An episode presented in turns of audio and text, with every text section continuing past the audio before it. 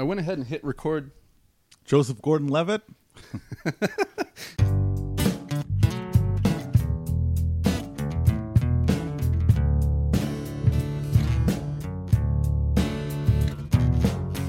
You're listening to Cool Mike and Chris in the morning. Uh, make sure you fill that meter if you're parked at a restaurant, and make sure you fill up the love tank if you're parked with your loved one. That's just a little bit of what you're going to hear from Mike Logan, the ice cold comedian. Go check it out right now on Instagram and anywhere else where you can see him at ice cold comedian. No underscores or any of that nonsense. Mike Logan is originally from Detroit, lived in the northern part of Michigan, and now lives in West Michigan, just on the uh, edge of downtown Grand Rapids. He has been performing comedy for the last several years around here and around the state and around the country. He's got a special coming out later this year. We talk about that and how, at the time, that special in comedy going into that was everything to him, and now his life is kind of changing at the age of 35. So we get into all things about comedy, creativity, creative people versus non creative people, his creative process, what works and doesn't work in his creative process. You hear a whole bunch of stuff about comedy. Oh, I should also mention, we were in his house. So if you hear traffic, some sirens, some weather going on in the background, it's because we had the window open. We were at his place because he injured his leg and needed to keep it propped up, but it was a joy to be there. We talked about social media a little bit in the beginning, his life experiences, creative process, and kind of just what makes him good at what he does. Occasionally you'll hear random, oh, hey, look at this piece of art. This is a Van Gogh because it was on his screensaver at, at his house on his TV. Different classic paintings. We talked about pop culture shit that millennials like to nerd out on, and uh, really the first half of the show is mostly about Mike, and then the last half is just us talking and you getting to know more about uh, more about him and uh, who he is as a person. One thing that I hope you stick around for is towards the end he talks about the media and how they portray us as being so divided in these times right now, but how he sees it differently. Um, and we talk about misogyny in the Olympics and the evolution of race relations amid the pandemic. All kinds of crazy fun stuff. So stick around for it, man. Mike Logan is a person first and a comedian either second, third, fourth, fifth, or sixth. But when he's doing comedy, he is one of the best. I hope you will check him out again at Ice Cold Comedian on all your favorite social media platforms. Check this guy out. He's the real deal, intelligent, funny, and uh, joy to talk to. So, without further ado, the inimitable ice cold comedian, Mike Logan.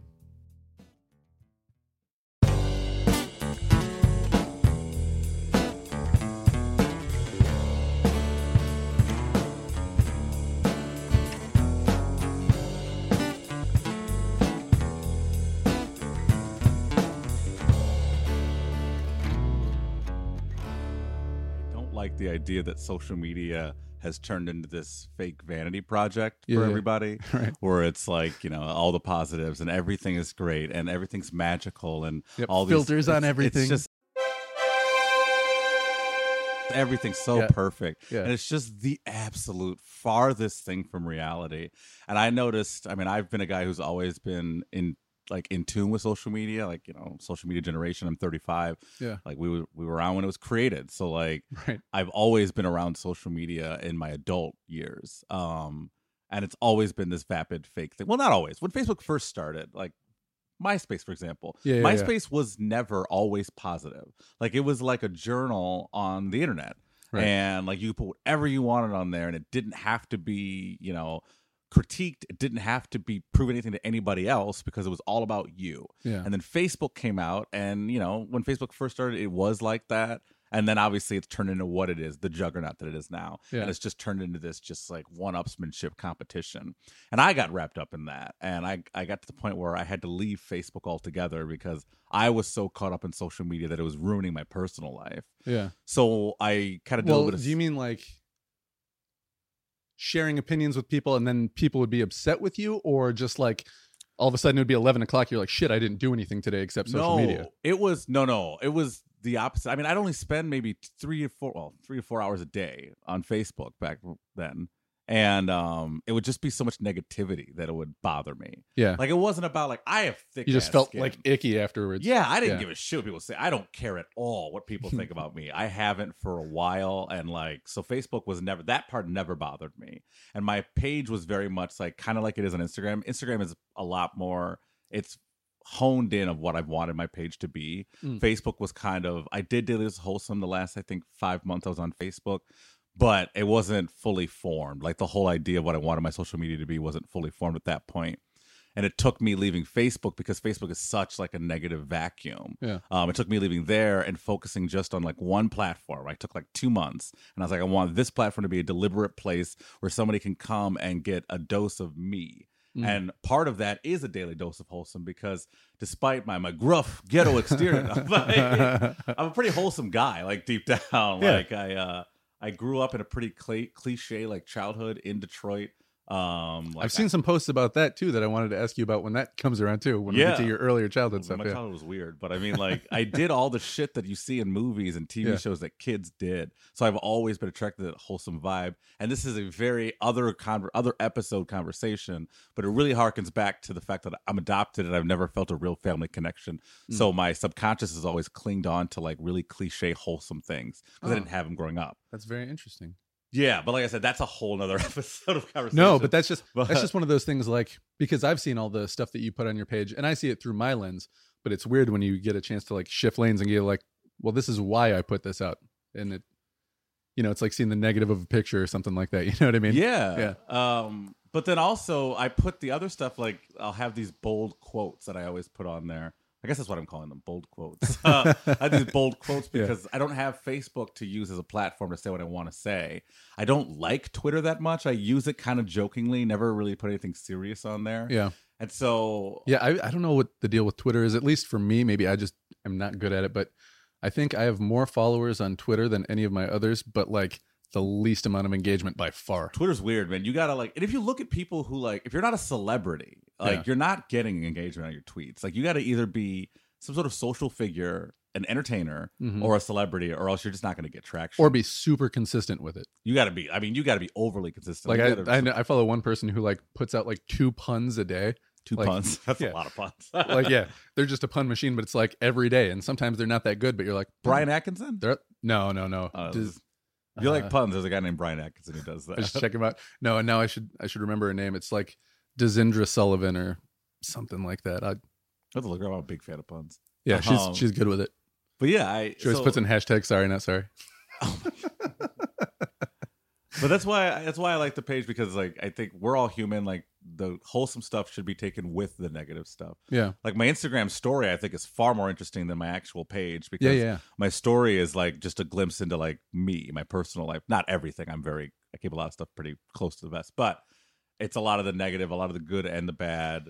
A lot of the bad goes in the story because like you know it goes away in 24 hours. But, right, yeah. um, the concise thoughts that I feel like are things that are not just things that I think, but things that I I think a lot, a lot of other people think. But a lot of people don't have a platform, however big or small my platform is. A lot of people don't have the balls, I guess, to say it. A lot of people care a lot about what other people think, so Mm. they won't say it. So I'm just like, if I think this, I'm gonna fucking say it, and I don't really care if people like accept it or not. It's just my page, so I'm gonna kind of do what I want with it. Yeah. I I think I probably at, at one time was more like in fear of putting something out on Twitter be like, "Oh, somebody might not take that the right way." But They might not. you know what? The I, I think the worst backlash I've ever gotten is somebody being like I commented on uh Sha'Carri Richardson and the the person was like, "Well, obviously you've never played sports before, so I'm not even going to bother talking to you." Like, okay. Pretty adult thing to say, actually. it seems like. He's like, I'm not even going to dignify this. It's like, okay, well, I guess that's this interaction's over. Yeah. So, I, uh, I so I welcome those kinds of interactions. I mainly because of like I said, my thick skin, yeah. and also I genuinely am a curious person about humans.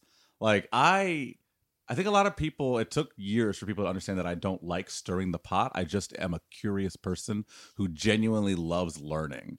And I love learning about people specifically. Yeah. So I can talk for hours with somebody who has an exact opposite view of mine. And they can be like in the gutter, just being a piece of shit to me in the interaction, it Yeah. will never phase me. And I'll keep being patient with them and talking because I think that there's like a dialogue that should happen between people with these kinds of opinions. Like if this person's this angry about some shit, Yeah.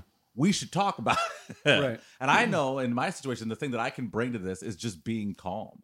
Like I'm able to talk to anybody about any situation and not get pissed. No matter how demonstrative or how mad or how agitated they get, I'm going to stay pretty mellow because I understand the importance of the conversation and not the emotion they're having.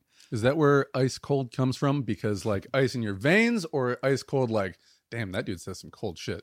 You know, it started off as at high school. It started. Uh, I started it because of the song "Hey Ya." I Okay. loved that song when it came out. Uh, I sang it all the time in school and shit. I had it airbrushed on my senior T-shirt. what's cooler than being ice, cool? Ice cold. So I just it stuck with me, and then it started just becoming my personality. Like I've always been very like you know laid back. I guess not laid back, but relaxed. Yeah, uh, yeah, yeah. and calm. Um, and then the nickname kind of stuck in college. I just kept telling people to call me that. I didn't earn it. I was just like, my name's like, call me Ice Cold, call me Ice Cold, blah blah blah. Then if I made a screen name like AOL or like a new email, Ice Cold would go in there. Yeah. Then when I became an entertainer, I was like, okay, I want one deliberate thing to have identify me as. Like I didn't want like I looked at all my peers a decade ago and I saw all of like their social medias were all different names. Like it, it was weird. Like the professional comedians, because at the time, and I'm an amateur at the time, the professionals, they all had all their stuff was one name. Yeah. And me and my amateur peers all had different I didn't have different names. I didn't have social medias at the time. But you know, my Twitter's this, my Instagram is this, my YouTube channel is this, my Facebook page is this. Like you got to fucking give a business index card just to find all their different platforms. Right. So I was like, well, what what's one name that I could use for everything? Well, I put ice cold and everything, so I just said ice cold comedian. It's like how Childish Gambino put his fucking Yeah. name in a Wu Tang name generator, and that's how he got his name. That did you know that? I've never heard that before. Yeah, Donald Glover just wanted to become a. So he was a producer before he was a rapper. Uh, couldn't get anybody to rap on his beats because they didn't think they were good enough.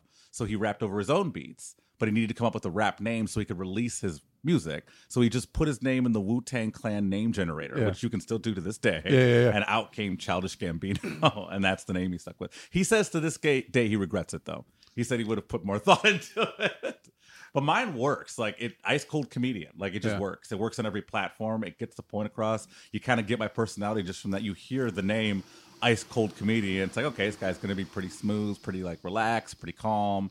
And yeah, I don't really get rattled, uh, especially online. There's no point in Yeah. getting rattled. It's not even a real. I don't even know that person. Like I just get shocked when people just not shocked. I understand how humans work, but like I get kind of blown away. I guess Yeah. by the audacity of a person to think that I, a stranger to them, could care enough about their opinion to ruin my day. Like, how arrogant can you be to Yeah. think? Like, if I'm talking on a keyboard and now this guy puts a video out, I think this video is crap. I'm saying that to air my opinion, I guess. I would never say that because I think art's subjective and we shouldn't say stuff like that Sure. unless Yeah, yeah, yeah. it's constructive. But if I'm like a dick and I'm like, your video's crap, right? Yeah. And then I'm the creator now and I see the comment and I'm like, oh, I'm devastated. This one guy, I don't even know this. Per- I gotta look up this person right now, find out who they are, have a conversation with them, Right. and I'm gonna rework my entire career. I'm gonna rethink this video. I'm gonna delete this video, make a new cut of it, upload it just for this guy. That's what these people think. Yeah. Like they don't understand that. Like I'm going off a tangent, but the, they don't understand that. Like people who are creative and creative people are creative for the sake of being creative, not to please somebody else. Yeah. Like I'm not doing shit and putting it out there and hoping that somebody likes it or fearing that somebody will hate it because I like it.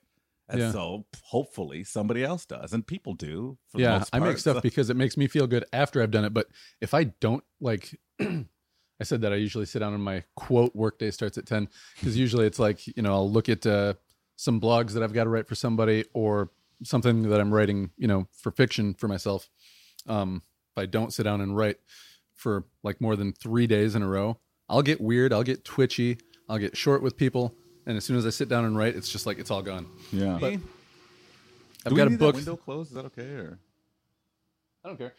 We're in Mike Logan's house, by the way, people. So if you hear the cars in the background, that's not your sound. That's us. I live in a very lively neighborhood. We're lucky it's raining today because normally there's a bunch of people in that park all day long yelling obscenities at people passing by. It's very entertaining. I actually kind of sad I missed that. I'll have to come back later. Dude, it's. I mean, I've got. They've all got names. I got nicknames for them all on my social media because like they'll do some crazy. There's a guy, there's a dude named Cartman, and it's because in the summertime he's got this cart with him all the time, and he argues with it and shit, and like they have like a relationship. like I've seen him like get mad at it and stuff. This park's crazy. And then one day, one day I remember I woke up, flipped my curtains mm-hmm. open, and there was like 50 white kids all in tie-dyed t-shirts. This is all black people in this park all the time. 50 white kids in tie-dyed t-shirts with like white moms and minivans all fucking parked along like they were taking over the block and shit. It was weird. Two hours later, homeless people back in the park. It was like it's like the, I've never seen. I'm like living in the middle of like gentrification happening outside my window. I've been here for two years in this apartment, and like when I first moved here, like Bridge Street had just opened like three or four months before that. The houses all in this block were all like black families and like Latina and all that stuff. Now, and then this park was all like people that lived like in the neighborhood. Now, the all these apartments are all Airbnbs. Every house except for this one and the one next to me is all Airbnb. So it's all like college kids in and out every weekend. That park is all like homeless people that have been displaced from farther on the west side since like you know all this stuff's been built up over here. Yeah. They've been all pushed from their park they were hanging out over to here. So now I've got homeless people hanging in this park. Meanwhile, you've got like rich Airbnb people coming in, staying here every weekend, and you've got all these people who go to all the new bars that park all their cars up along this block. So like every fr- well tonight, fucking tomorrow, every weekend is bananas on this corner because then you got Steel Cat right there next to a liquor store that's been shot up four times in the last two years.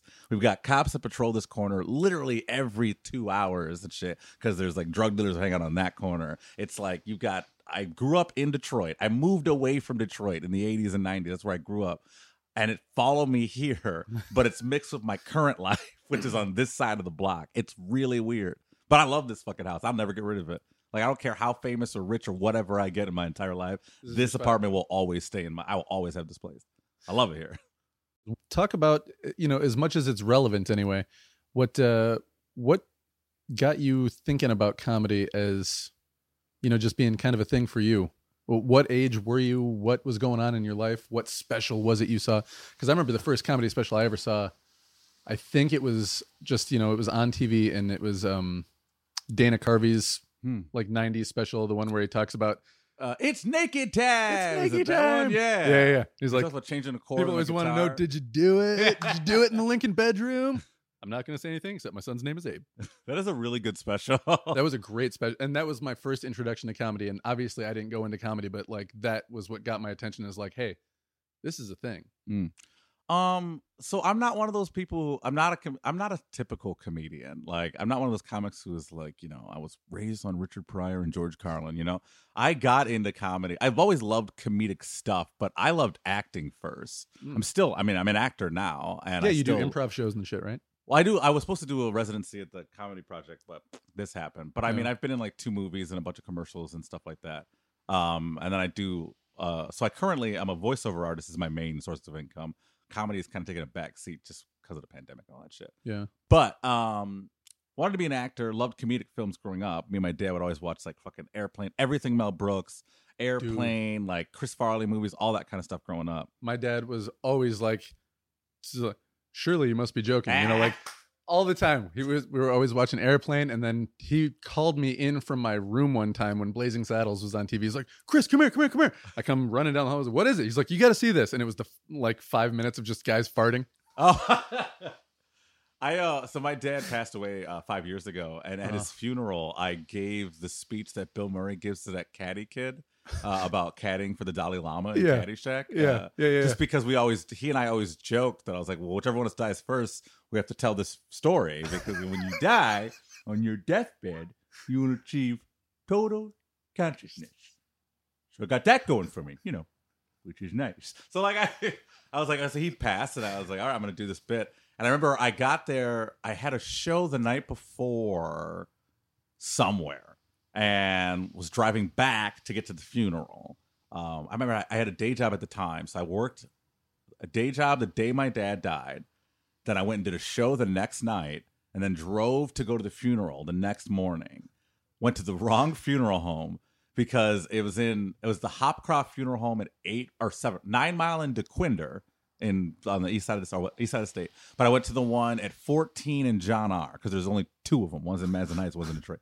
Went to the wrong one. Get there. I'm already pissed because like I went to the fucking wrong funeral home. Also, I'm pissed because you know my dad died. Right. Like, I go in there and like my dad's dad, who is like a dick. Don't like that guy. Never liked him. Uh, he's in there and he's like always got this new young like girl, like crackhead looking girl with him and shit. And like I go to the funeral parlor and fucking I'm late and shit, and he's standing outside and everybody's in the home the room or whatever, like with the body. And Grandpa Jim just says, There's my grandson, Michael. He he's a comedian. This is my girlfriend. Tell her a joke. I'm like, bro, we're at your son's funeral. The fuck are you doing? Yeah. So like, And that's not fucking- how comedians work Yeah, I don't fucking do You jokes just, until you I'm just on the squeeze them and a, pu- and a punchline comes out. Yeah. So then I go, you know, sit there in front row, and then you know, funerals. It's a hundred people you don't know, and they're all like, "Oh my god, I loved your dad." I'm like, "I've never seen you before." Yeah. I'm so sorry. Like, yeah. who are you? And I was like, "What are you talking about?" Me and your dad used to hang out when we were 14. I'm like, "Who are you?" so then I get up there, and I'm like, "All right, I'm doing the bit. Like, I don't care." I said I'm doing it. So I give a pretty nice speech about like the last time we had hung out, which was we had chat about the Pistons, or like the last week before that. Uh, and then I just went into. I didn't even say I was doing the bit. I was just. I just started doing it. Uh, and then my mom starts like cry, fucking laughing and shit.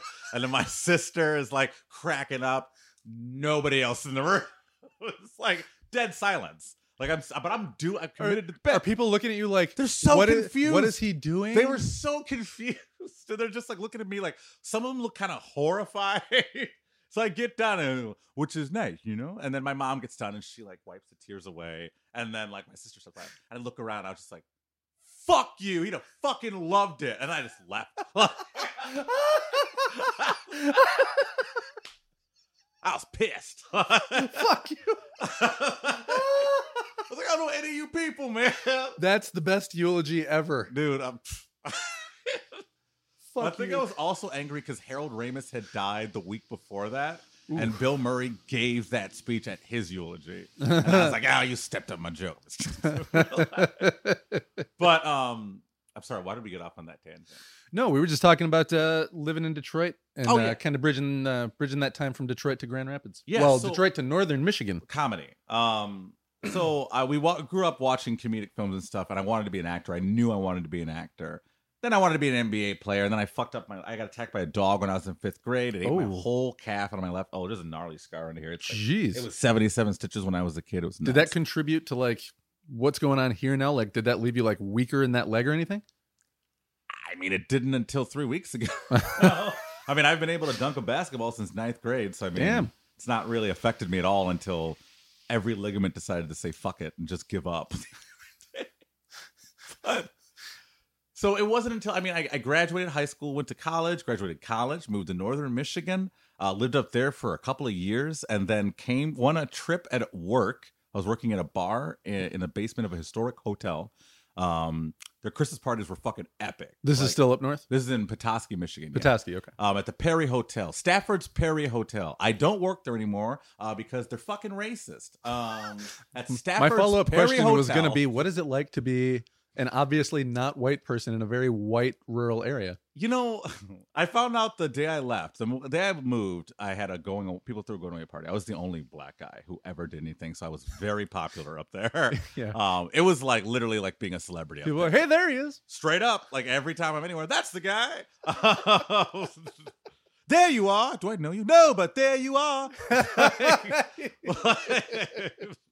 but i found out at the going away party for me when a woman who i'd never met because i've heard so much about you oh hey nice to meet you i'm so sad we're just meeting i was like it was going really well you know it's one of those kind of things and we're hitting it up and then uh, i was like oh i'm gonna go to the bathroom uh, i'll be right back i come back she's got another friend with her this is my friend. I can't remember the girl's name at this uh, time. It's my friend. Blah blah. This is my. This is Black Mike.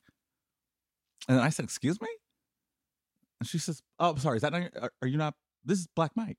And I was just like, "Who calls me Black Mike?" And then she's like, "I mean, I think everybody." And so then I have to look around. This is a bar. Everybody in there is my friend. Everybody refers So to you I this started way to the point that somebody else is like, oh, that's just what he's called. I'm like looking around at my friends, and I'm like, "Bro, do you call me?" But he's like, "Yeah, we do. Is that not okay?"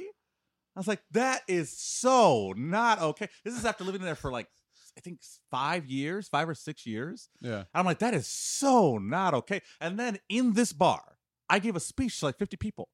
And I was like, here's why this is not okay.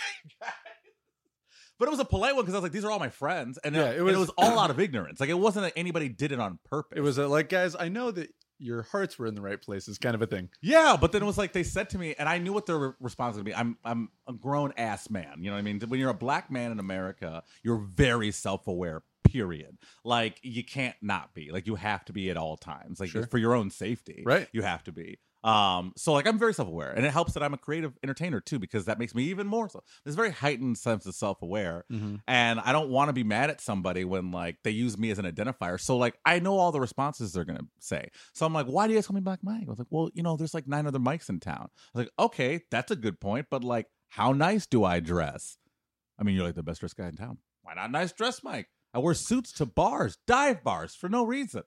Why not suit, Mike? I'm hilarious, right? They're like, I mean, yeah, I get it. I'm like, no, no, I'm gonna finish all these examples. so I gave him like 10 examples, and I'm like, these are all identifiers that you could use because you would never call you White Joe, because the guy I was talking to was Joe. And I was like, you never call, you know, this other guy White Rick. You never call these people white anything because you're all white. Like, so you gotta identify me Unless that guy's thing was like, I'm fucking white. he was like fucking powder or some shit, like, and he was really cool with being albino, like, he would be like, all right, call me White Dave. I'm like, hey, that's White Dave. Like, also, I want a White Dave in my crew. Like, I don't know, man. If there's a guy who celebrates his whiteness, you might not want that.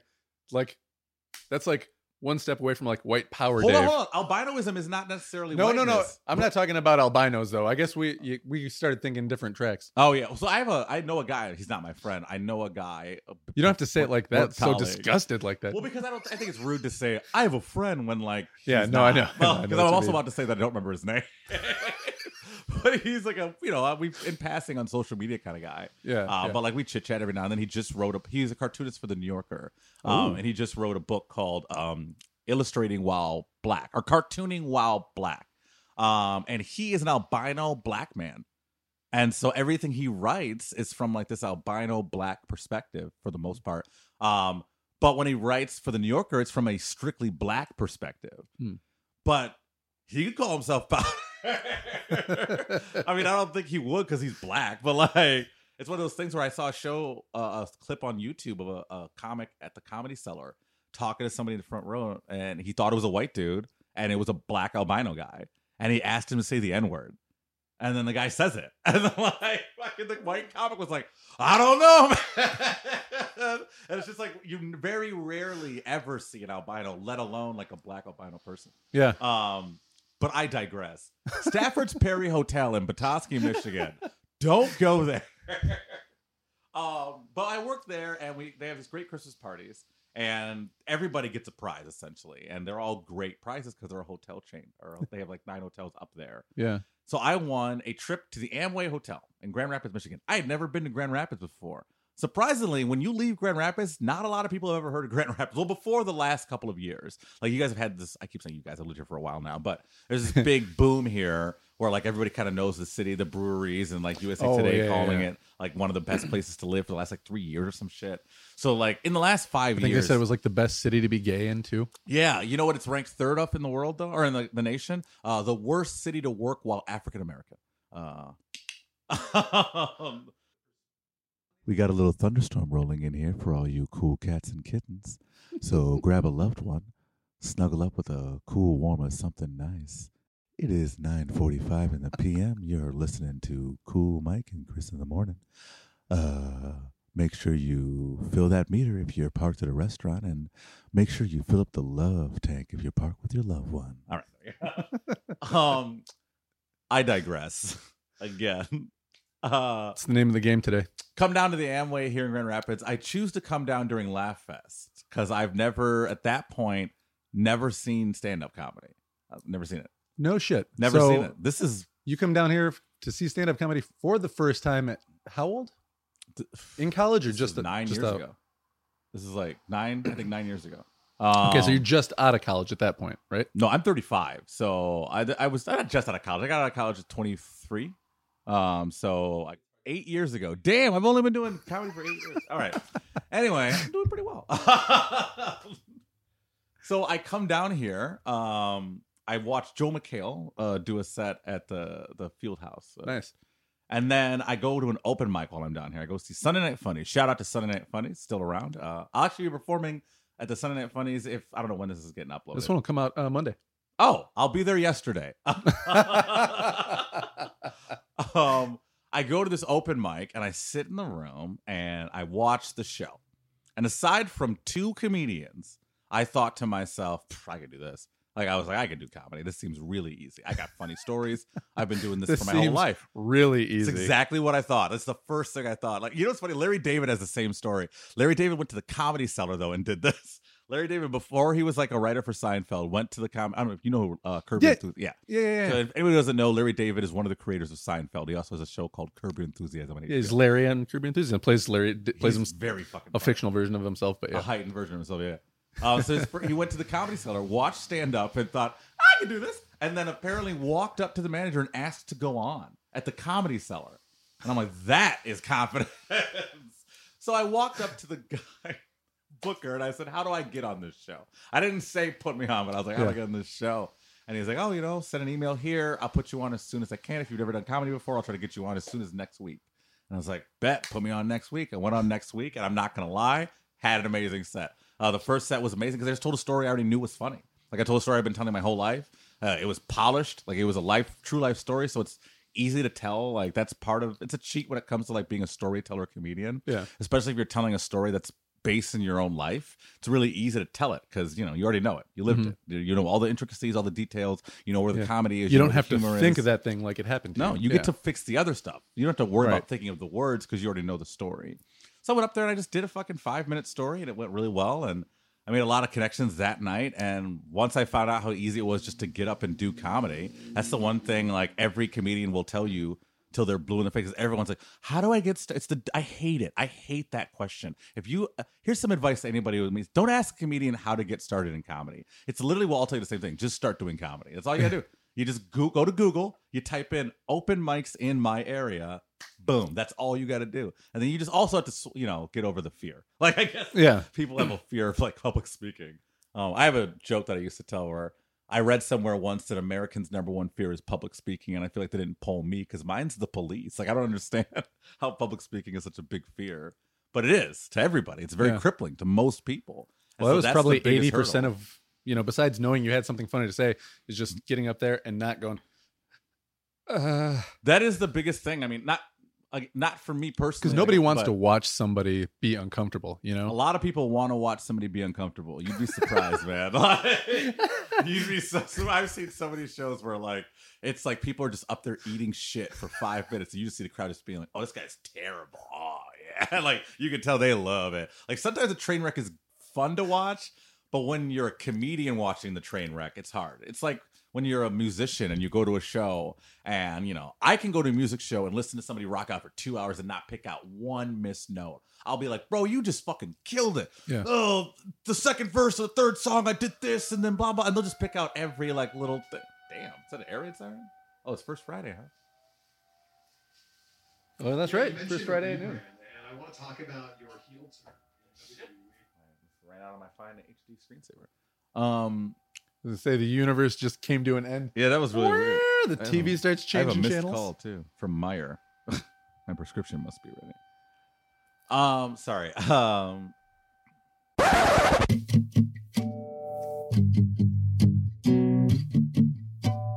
It seems like the the more tragic the artist, the the more remembered they are. it's really weird. Like I look at a lot of pieces that I think of as like these beautiful pieces of art, and I watch, I look at them and I interpret them a certain way, like you're supposed to with art. And then I read the story of like the artist behind, like their reasoning behind the art. Yeah. And it's like, well, this person, you know, was in a loveless marriage their entire life, and the woman didn't let them ever talk to anybody else. So they painted every picture of their wife as their stand-in model for all the women, which is an actual fucking. It's Nighthawks. I don't know if you ever the diner painting that everyone's seen. It's like it's who the fuck painted it? It's the That famous one that looks in on the corner diner, diner corner of the night. diner Yeah, with yeah, the yeah. man and the woman, uh, and then the diner guy, and then another guy sitting at the bar. That bar, that picture's called Nighthawks, and Huh, the artist who painted that, I can't remember his name right now. Um, he was married to the same woman his entire life, and it was a loveless marriage their whole life. Uh, and she refused to let him paint any other women. So every time there's a woman in any piece of work he's ever done over his 70 year career, it's always her and always him as the model. And all the people couples in the, the every single painting they've ever done are never in love. It's really tragic. like that diner photo, if you look at the photo like really close, you can see that they don't hold hands. It looks like they're holding hands, but if you look very closely, you can see that he's holding a cup of coffee and she's holding her own hand. Having said that, to that, wrap blew, that blew my mind. yeah, there's a lot, dude. Art's fucking crazy. Like the Great Waves, another one too. Like the that's that one everyone's seen that one. It's like a big, it's a Japanese piece. Um, it's got Mount Fuji in the background. There's a big wave, um, and it looks very beautiful and majestic. Mhm. And it's supposed to represent uh uh is it Japan or China? Fuck, Mount Fuji's uh Mount Fuji's in Japan, right? I think so. Or is it China? Oh my goodness, what are we, Joe Rogan right now? hey, pull up where Mount Fuji is. Jamie, where's Mount Fuji? Jamie, pull up that video of the baboon fighting Mount Fuji. I think I'll rip your dick off. Japan. Okay. Um, it's a it's a really famous painting, and if you look at it, it's like a beautiful piece of art. But the representation of it is to represent the 200 years that Japan was closed off from the rest of the world, and their fear of the Western world destroying them. And like you look at it, and you're like, oh, this is beautiful. But then like you hear about the painting, and it's like you find out that that painting came out of a time period where Japan was locked away for 200 years in solitude, and all the art was self encapsulated, and they created this canvas screen art and then all was created over a 200 year span in one country that was cut off from the rest of the world. Did you study art in college, or is this all stuff that you just kind of got into?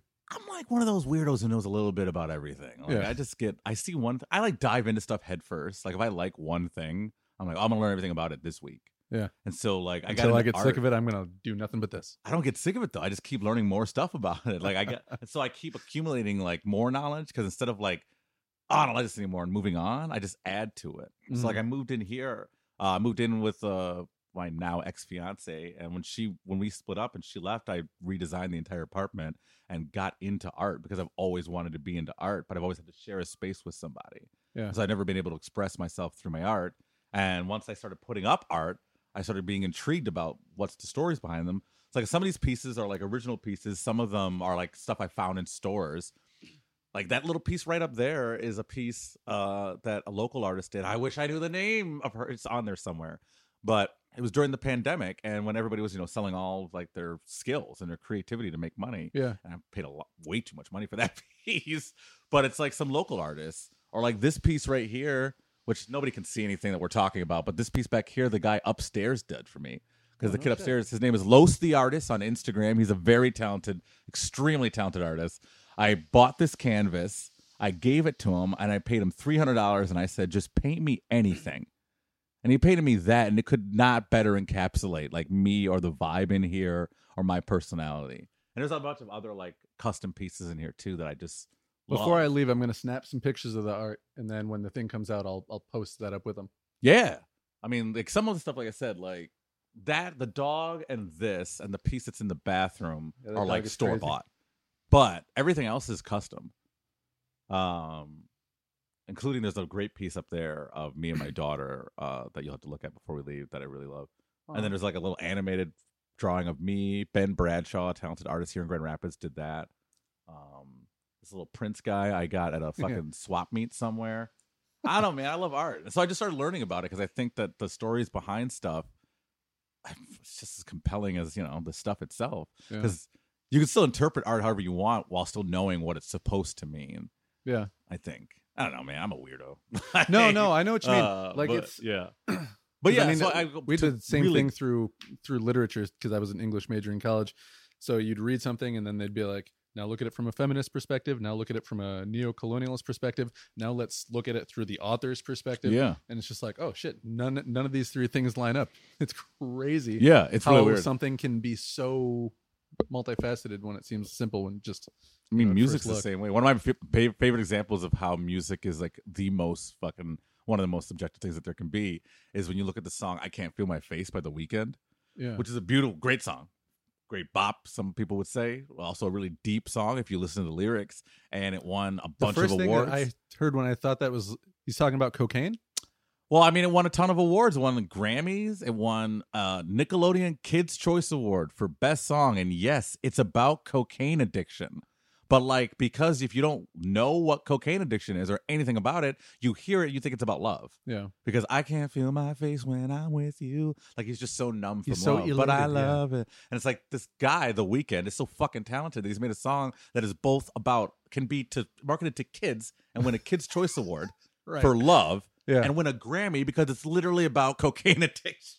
yeah. So it's like that's why I love art, and I think art is so important and creative, and I think that we need to understand that art is supposed to be, you know, taken in this weird context where it's like it should be interpreted a thousand different ways Yeah. because the Weeknd isn't pissed that he won a Nickelodeon Kids Choice and a Grammy. He's just happy that everybody can accept what his art is. Yeah. Um, but that's why I know so much about all these different works of art is because I find the the work behind it interesting. I just find the creative. That's why I agreed to do this podcast. I find the creative process extremely interesting Yeah. um, which is why I find humans, I find fucking the makeup of people and why we do things and all that shit interesting, which is what drove me into comedy. And the more, the deeper I got into comedy, which I've actually, I like how you're steering it back around. Yeah. Yeah. I've actually stepped away from comedy a lot in the last couple of months. I've been through a lot in the last like six months, and so I've really been like rediscovering myself and like changing myself and changing who I am. And I even changed my uh, profession on Instagram to arts and entertainment from uh, comedian because I'm not just a comedian anymore. Like I, That's part of I- it. It's definitely part of it, and it definitely used to be a big part of it, and now Yeah. it's a very small part of who I am.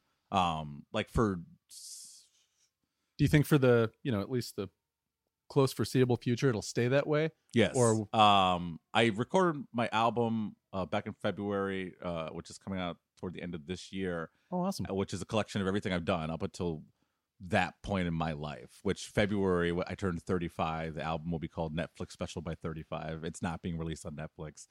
um, uh, but through certain, you know, guerrilla marketing, we're hoping to get there. Yeah. Uh, but um, the point of the special is called Netflix Special by 35. And the reason it's called that is because my life up until 35 was I wanted to have a Netflix special by 35. That was the most important thing to me Mm. up until then, and my daughter, and like, you know, being alive and stuff. Right, but up until right, then, right. it was like my life goal was to have a Netflix. But every time you saw me somewhere or on a program, it was I'm. I'm well, that's how you get good at something. You have to be driven with high, high, lofty goals. Yeah, but then once I got to 35 and was going to record my album on my 35th birthday, no less, and didn't have a Netflix deal and realized that wasn't important to me. Yeah. Like, I was like, I don't care if I don't have a Netflix deal because, for one thing, I've done everything I've wanted to accomplish in Michigan comedy. Like, I've done every club and I've fucking, I've done every room and I, I've met everybody and I've I, I love it and it's fun and I love the scene. I think it's great and I'm ready to move on to bigger things. Uh, because my personality is bigger than like one place. Yeah. Um. So I fucking sorry. I keep this weed is like catching hold of me real quick. Um. so I uh.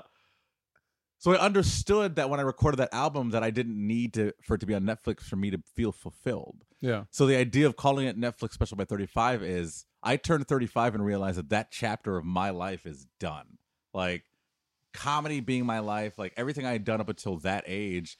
And I had had a lot of things, which I said another episode conversation, but a lot of things happened to me in 2020, aside from the obvious, that led to a paradigm shift in who I am. And I completely changed, completely changed who I am as a person to the point where I knew comedy wasn't my number one passion. So when I was recording that album, I was taking solace in the fact that this is the last time I'm going to do any of these jokes, which they're great jokes. And it was hard to say no to doing them ever again. Yeah. But I knew I needed to stop doing them because that was the old me. Well, that and that's kind of the kind of the norm in comedy too. Like once you put something on permanent record, like you might pull a couple of the hits, but like as far as like that set is not. That is not the norm in comedy. That is the norm with Netflix special level comedians. That is Oh, the so norm with the Chappelles, the Kevin Harts, the Bill Burrs. Everybody, I mean, I would say Everybody else, they'll just like they'll put a set out on YouTube or something like that, and then just keep doing that set. there are comedians that I respect and love and have worked with for years that have been doing the same jokes for the and they're great jokes and they work and people come out to see those same jokes because they love those jokes. Yeah. And well, I I mean, mean, I, you hear about that. Like, I listen to um a lot of comedians podcasts, but especially Tom Segura's, and he said the same thing. Like, you know, uh, uh, oh god, can't remember one of the comedians that Well, he Bert opened Kreischer, for. Bert Kreischer does that. The machine joke. He does Yeah. it almost every show. Yeah, people will get mad at him if he doesn't do that one. He's a weird guy just all around. Bert, yeah. but like, um, yeah, I don't know. I don't But know. yeah, I mean, it's it. So then, um, once I finished that, I was like, okay, this is done. I really had to figure out what I wanted to do with the rest of my life. Because I mean, eh, if you think of your life as I do, I'm an entertainer, so my life isn't a normal life. Like you talk about the process, right? The creative process. yeah. My creative process is literally just living my life. Like I don't lock myself in a room and write ever. Like I'm never I've never done that. I don't write down jokes. I don't like I think Jerry Seinfeld says, you know, I sit in a room and I lock myself in a room for three hours a day and I write jokes. And he had Yeah. that special where he had all of his jokes written out. And it took up like a half a city block because he kept every joke he ever wrote because he writes every word of every joke he does. Yeah. So he had them all, and I look at it, and I, that is not my. I'm I'm do as I say, not as I do. I guess kind of comedian. Like I can go up there and talk ad nauseum forever. I could talk for hours easily, still be engaging, still be funny, still be compelling, and never write a thing down. It has nothing to do with like confidence or arrogance. I just have a good fucking memory. But before you even get up there and say it the first time, what's your process of like? I'll write a, I'll jot a out what you're note down because I'll have an idea that I think is funny, Yeah. or like I'll look at something or I have an observation because all my comedy is observational. Yeah. Like very, I will never go up and be like, "So airplane food," you know what I mean? I'm not that kind Yeah. of comic. I uh, I'll go up and I'll start telling a story, or I'll start relating something to something that happened, or a comic will tell something that happened on stage. I'll piggyback off of that and segue into my comedy about something else. It's all observational stuff, so it all comes to me eh, organically. Mhm. So I can't force myself to write my comedy because it has to happen organically. So my creative process is pretty much never saying no to anything. Like my creative process is going to a dive bar that just says bar on the outside, but every truck outside's a lifted pickup. But I want to go in because there could be a story in there. Like Yeah. I'm the kind of guy who went to a fucking a Trump. I went to the Trump rally when he I was heard here. that story Like, I- you were on like, Kirk I- Ross's podcast. I fucking I will do anything because I know that my comedy and my life experience and everything and me as a person will be better off because of it. And people keep asking me every time they see me do comedy at an open mic, they're always like, every time I see you doing new material. And I'm like, for one, I don't go to an open mic if I don't have new material. And I always have new material because I'm always doing stuff. Like I always go, I mean, if you look at you look around my apartment, like you could spend hours in here looking at stuff. But you're oversimplifying it. Like if you actually had to take it and say, okay, if I had to put into 10 steps, this is how I come up with the joke. Like first you just you see something where you just know like, ha, something about this is funny, but then will you sit and like say it a couple times? Nope, to- I'm not oversimplifying this. I this is my pro. I literally, I've always been able to fully form a thought at once, like instantly. So a a whole set comes to me at once. So I look at something, it'll happen. Maybe I'll say it to like a group of people. I'll be like, we'll be out, and I'll say it as it happening. Oh, look at this guy did this, and then I'll just start talking. It's done. It's concise. It's formed. It's done. Like, that's how I've always thought. And it's because I'm a child of pop culture. Like I grew up watching movies. I grew up studying film. I grew up studying TV shows. I mean, I'm just I know how to tell a story. So every time I look at something, I jot an idea down. Like I have something like Doc Brown touches something, electrifies something, and say I thought of a seven minute bit in the moment. Right? I'll write Doc Brown. That's the note I'll write down. I'll go to an open mic and I'll know the note. I won't look at it usually because I'll just say Doc Brown, and I'll just start talking at the open mic, and that's where I'll form the set. So I don't practice the joke before. I tried every technique for years. Like I tried everything that everybody said you're supposed to do. Yeah. Um, and I don't believe like that's how creativity is. Like I just watched the TED Talk with Ethan. Well, yeah, there's no way that there's a one size fits all for anything. But that's what comedy teaches you when you start it. Like it's toxic. Like the the the mentality in comedy is you have to do everything this way. And every comedian who's made it will tell you that's not how you make it. Like all the ones who have made it didn't do it the same way as everybody else, and I've never done it the same way. Well, one of the things that you had said um, just a second ago about the, you know, I'll come back three years later and that guy's still doing the same set or the same jokes. Um, I've heard comedians on on podcasts talk about how there's guys that, eh, you know, same same kind of person at every club that just shits on young comedians and tells them like, oh, you're never gonna make it, or you know, like you got to do it this way. It's the only way to do it because it's like you know they're they're stuck in a rut and they don't want you to get Well, it's always the old guy who never got too, better right? who says that. Yeah, yeah, yeah. Like that's the so is that is that where always comes from, or I mean, is that like even the It's- guys who It's a like you respect are like, no, no, no, you got to sit down with a pencil and So it's a trait that's been passed down up until literally two years ago. Like the pandemic helped because people finally caught up to what I mean, what I've been doing for my whole career. Like I've never followed the same path as anybody because I've never wanted to. I didn't like the way it looked. yeah, Um, it seemed like it wasn't a path that was made for somebody like me. So I, especially in stand up, I mean, where I I operate in a white male dominated field. Like the hierarchy pretty much goes white men, white women, everybody else. Like, and it's a huge gap between us. Um, because I mean, I, I always compare it to people like when I go to work, imagine going to your place of work every time you work, and you are always the only person. Like if you're a white man, you're always the only white man there. Yeah. The only one. Everybody else there is somebody else. If you're a white woman, if you're a black man, like- like whatever you are, you're the only version of that. That's me every time I go to work. I'm the only black person in the room. There's men there, there's women there. Usually it's all white people. Is that just a Midwest thing though? Because like I, I mean, I see the bills that uh, my friend Chanel is on, and it's So if you go to Oh, like a comedy that's club, New if you York go to a City. real comedy club in a city, I mean, Yeah. New York, L.A., Atlanta, Chicago, Philadelphia, everything else is pretty much toss up. But I mean, most of the shows, unless you're in a real comedy club, yeah, yeah, yeah. most of the shows you're doing are for white crowds because unless you're in like a black room in like you know a black city, yeah. but I mean, the most high paying gigs aren't really in those rooms for the most part. Um, and especially when you live in the Midwest, Hmm. you got to travel pretty far to get anywhere with any kind of diversity. yeah. Um, two and a half hours in any direction will get you diversity, but it's two and a half hours in any direction. right, right, um, right, right. but uh, I digress. I'm gonna ask you. Oh, oh, oh, oh, oh. The um simple oversimplifying the process. Um because I mean I So I understand get- I where you're talking up- about your jokes, but as far as like building a set, because what's the what's the longest uh, set you've done? An hour? Mhm. Yeah. So when you're gonna go up there and do an hour, like you can't just go like, oh, you know what? I'll tell like these five stories. You do you have like the stories kind of figured out?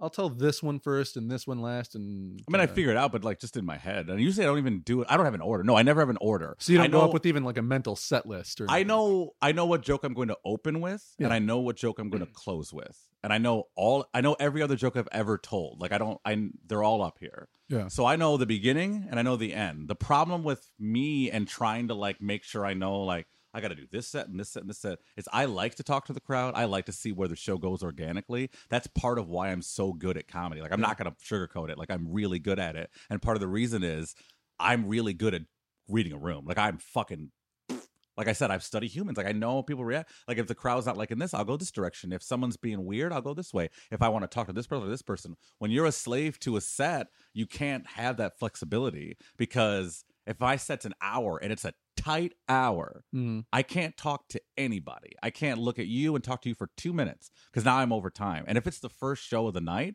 the club's got to reset for the second show. So if I go over my time, the manager's pissed at me because then the server's got to fucking bust their ass to turn the club over. Mhm. So like it comes to this point where I just stopped doing that. Like I tried like thinking, oh, I'll do this then, then, then this. but then I was like, no, my personality doesn't fit that. Like I'm not that kind of guy. I go off Yeah. on tangents. But or I'm- see that guy wearing a weird hat. and, What the fuck's your deal, buddy? I mean, sometimes I will, but but the the thing is, it's like improv. I'm always able to bring it back. Yeah. Like no matter what, like you'll see people get lost with hecklers because they don't know how to bring it back to what they were talking about. Yeah. Like I'm always looking for the joke while I'm having a conversation. Like I'm talking to you right now, and I'm formulating where I'm going to be able to get this thing back to where we we're talking, and now we're connected back to my joke, and we're done talking and back to this. And so mm. that's how I'm talking to hecklers. I'm talking to them, saying words while acknowledging I've got to fit this back into my set. But when you've got you know 30 minutes to play with, you're able to do that kind of stuff. So I know I'm going to open with this, and I know I'm going to end with this, and I know the mm. opening joke is going to definitely call, or the closing joke's going to call back to the opening joke. And as long as everything in between there all connects, you've got a set. And I am not exaggerating when I say like it's that easy for me. Yeah. Like I'm, I've always been a great talker. I've always been a great storyteller, and it just made comedy so much easier for me. Um, well, it seems like you've got a mind for just kind of like puzzles too in general, like figuring out like, ooh, how like can I make this? dinosaur dig kit or my thousand piece 3D puzzle. over there. Like yeah, or you know even Jenga. That's a perfect example. Like how can I take this and put it here and make it all work still? it's part of the fun. It's definitely part of the challenge for me. Is like like last night. So last night I was at Pyramid Scheme and I did 15 minutes, and it's the first time I did. It's the first time I did. I'm working on a new 30 minutes because I'm headlining the show on August 20th at Millennium Park called uh, Peaches in the Park. It is the end of summer celebration. Twenty dollars a ticket gets you a chance to see me do amazing stuff on the microphone. But I've been working on that 30 minutes, which is my brand new 30 minutes to start for working on my if I ever do another album again. Um, and so I've been doing that. I tried out 15 of that minutes last night at Pyramid Scheme. Went really well.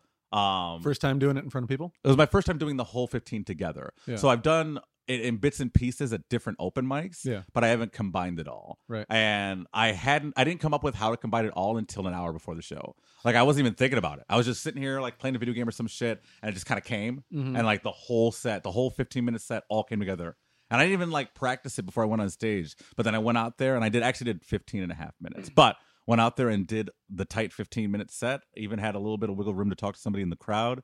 And that's just how my process is. Like I don't know how to describe it. I can't explain it. Like I don't have you can look at any notepad. I don't have anything written down ever from any of my comedy. And I know every joke I've ever told from this beginning. And I've it's just Did that help you in like that. school? Like, were you the kind of person who could No, like, here's why something, read something, me and just school. remember it? Because I was so good at schoolwork. I got done with schoolwork so quickly that I just fucking talked all day. I got in so much trouble all the time. I was always in trouble. It parlayed into me being a big ass prankster in school Yeah. because I would just by the time the senior year comes around, you got like four fucking classes and a bunch of free periods. And when I'm in class, I'm done with all my work in 20 minutes. Yeah. So maybe I taped a fucking fart machine under the teacher's desk and started fucking playing with it. Maybe I went into the hall and ordered a pizza and had it delivered to me. Maybe I fucking bought a Santa Claus with a microphone that attaches to it, and then you talk into it, the Santa Claus mouth moves. And maybe I put it on the outside of the auditorium door so I could hide on the inside with a two way mirror and just talk to people as they pass by. Maybe I did things like this. Maybe I brought a boombox in and got in the dance battles with teachers. Maybe I did things like this because I process things so quickly. So it's like a gift and a curse. The problem is I'm so good and so quick at getting things done that I have to fill my time up with other stuff. And when you're a creative person, it, you fill it up with creative shit. Yeah. And so people like I always tell people I like to give them Mike Logan experiences when they hang out with me because I like to live my life pretty extremely.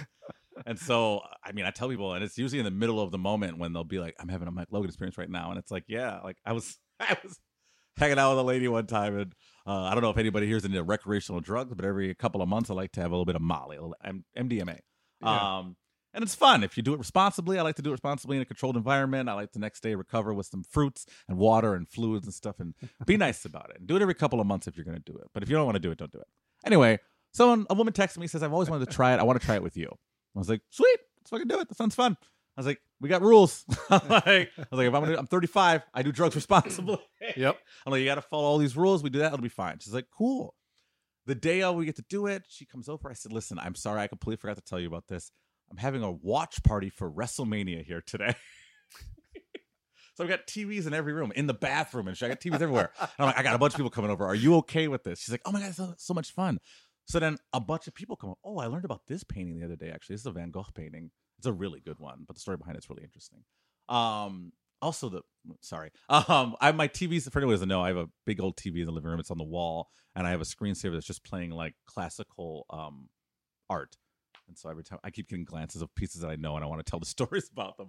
But um, My TV at home has a screensaver of street art. nice. Oh, that's a good one. I should do that one next. Yeah. Sometimes So- I just get caught looking at it too.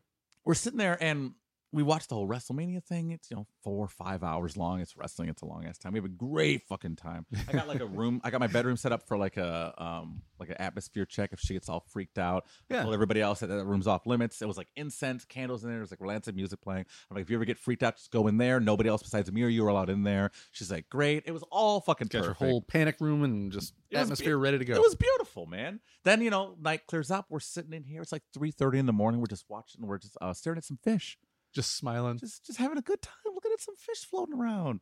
And she's like, you know, Mike, I gotta be disappointed. I was like, what? And she's like, I thought I was gonna get a Mike Logan story. I didn't really get a Mike Logan story. I was like, you didn't get a Mike Logan story. What are you, ta- you just watched WrestleMania with a bunch of strangers while on Molly, and now it's three thirty in the morning. We're just sitting staring at fish. We've been staring at these fish for thirty five minutes, and they're not even real fish. She just goes, wait, those aren't real fish. Points to my TV. She says, wait, those aren't real fish. I'm like, no, we've been watching a screensaver for 35 minutes. And she's like, is this my mom? I'm like, yeah. it's like that. And I was reminded of that quote. And I'm like, I'm very much about living in the moment and being present, right? Yeah. And so I'm very adamant about I don't like people being on their phones around me. Like I'm like, if we're gonna hang out, like let's fucking hang out. Let's live here right now. Let's have this moment. If you want to take a picture, take a picture, fucking chill. But like, let's not, you know, be this person. Uh huh. Yeah. Uh huh. Let's not do that shit. Yeah. And we were up north with family recently and I walk in the room and everyone's either on their phone or like watching the Olympics. It's like, isn't it nice to get up north, get away, and I get on your devices? just do the same thing you were doing, but alone. I'm kidding. Surrounded by people, it's just You're doing the same thing. You're just an hour north. I don't get it. I don't get it. But yeah, I mean, I force people to be present around me because like I think that I don't know, it's kind of selfish, but I think it's a pos- chaotic good. Where I'm like, or I'm like, you should experience this life experience if we're going to experience it, you know. Yeah. Um, Because too many people, man, it's too easy to tune out, and you look and be like, "Oh, Jesus, I was just on Instagram for an hour and fifteen minutes." I have an app blocker on my phone that I have to u- utilize for hours at a day. Like I'll have to put it on for six or seven hours. Yeah, And I've got almost all my important vital apps in that blocker where it'll be seven hours where I just can't use it. And I have to do that because like that's good because I've got one that just tells me like your time is up, but then I can be like, "Give me fifteen more minutes," or just ignore it for the day. Oh, mine is um. I have mine set to, on strict mode where I, should- cannot I should disable do it. I had to during my I did work- that same My shit. work hours. I I mean, I don't have work hours. Like you know, entertainment doesn't have work hours, so like I couldn't turn my phone I off. I got kids though, so I've got to I've got to compartmentalize when I do things, which Yeah. is kind of a bummer because I'd rather like there was times when I was finishing up the my first book where I just went to a friend's house for a weekend and I was like, "Hey man, let's hang out a little bit, you know, at night and I'll just sit on your couch and write during the day." And they're like, "Okay." Mhm. And I would just go and sit there and you know, just kind of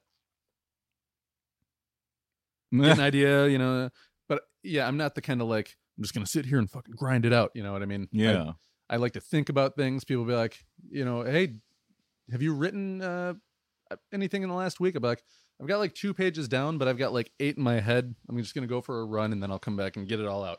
So yeah, I'll like store up my ideas and then purge them all out of me. I mean, I always tell non-creative people, which is not an insult, by the way. I call them normies. Like- Normies. I always just, tell- but uh, you know what I mean, like Yeah, nine yeah. to five people. Like well, people, the people that would straight up tell you like, "Oh, I'm not creative. I couldn't do that." kind Yeah. of stuff. Like you could, you just don't. those kinds of people don't. You know, I don't. You know what? I don't think. They'll, I don't.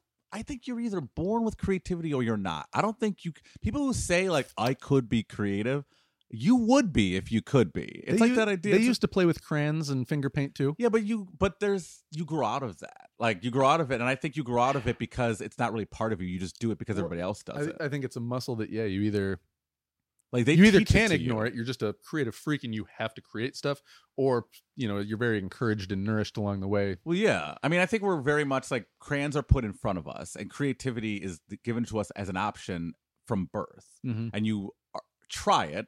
This is another thing from this TED talk I was just saying about Ethan Hawke did. But you try it because kids will try anything. Kids will do anything that's thrown at them because you're still learning everything. yeah and then eventually you figure out either you are creative or you're not creative but everybody colors as a kid because we're all told to and then you figure out whether or not you like it or not either you're good at it you're bad at it you want to get better at it you don't want to you know that's how you figure out you are creative i personally think that you're just creative or you're not creative because i've uh, people will tell you the blue until they die that oh i want to go skydiving i can't wait to do this. I'm going to do that. And they put it off Yeah. their entire lives. And it's just because they're not that person Yeah. which is fine. Like not everybody is that. If everybody was creative nobody would be creative we'd all just be the same person. Maybe that's the difference between creative people and non-creative people is some people have a list of things they want to do and some people have a list of things they wish they could do. Some people have a list of things that they like i want to do some shit and i'm actively doing it or you know trying to figure out how to do it and then there's some people that you know oh well so, someday i'll do that or you know maybe in a couple of years when things settle down or you know like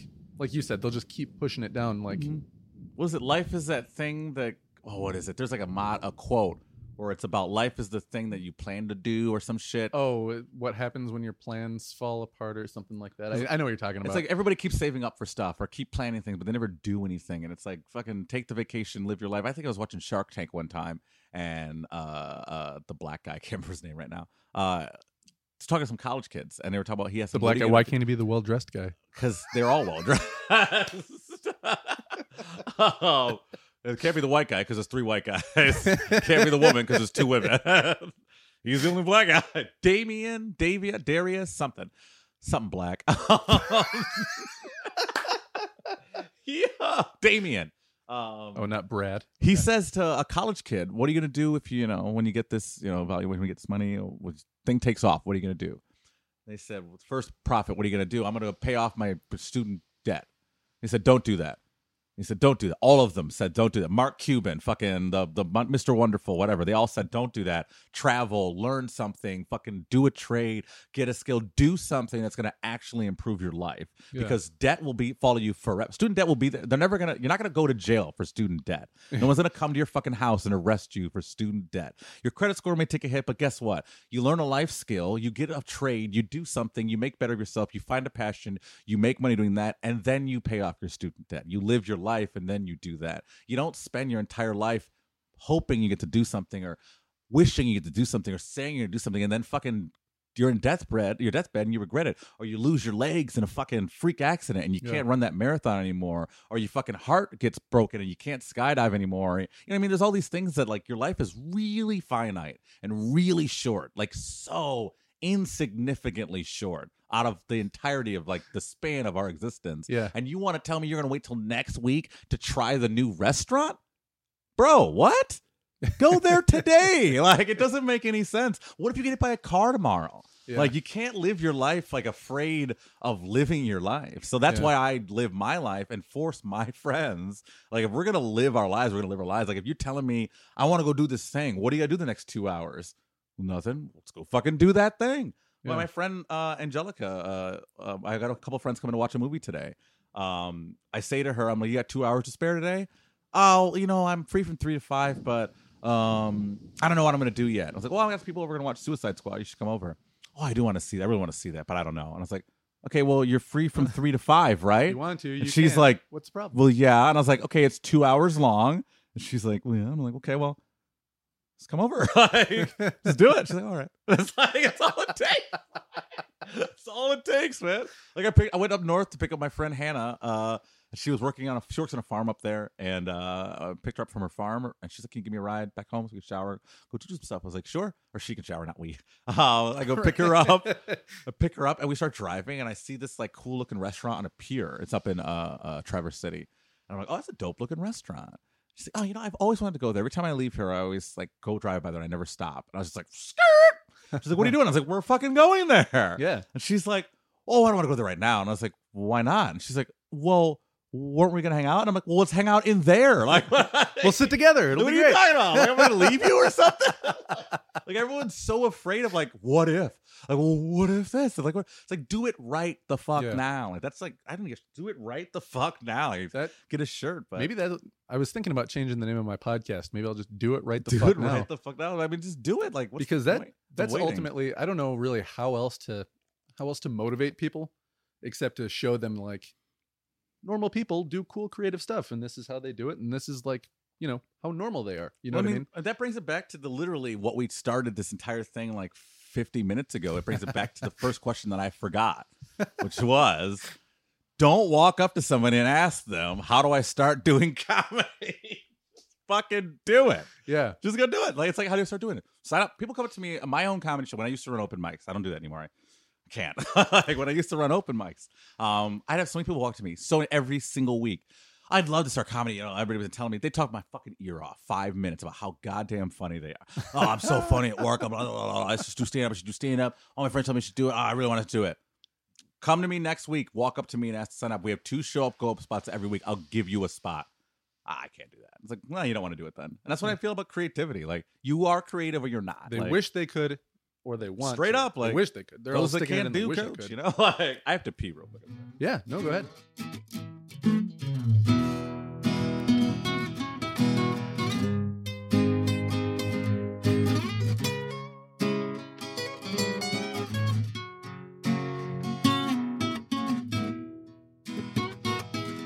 Now we should have listened to where we were before we left off. I can't remember at all what we talked about last.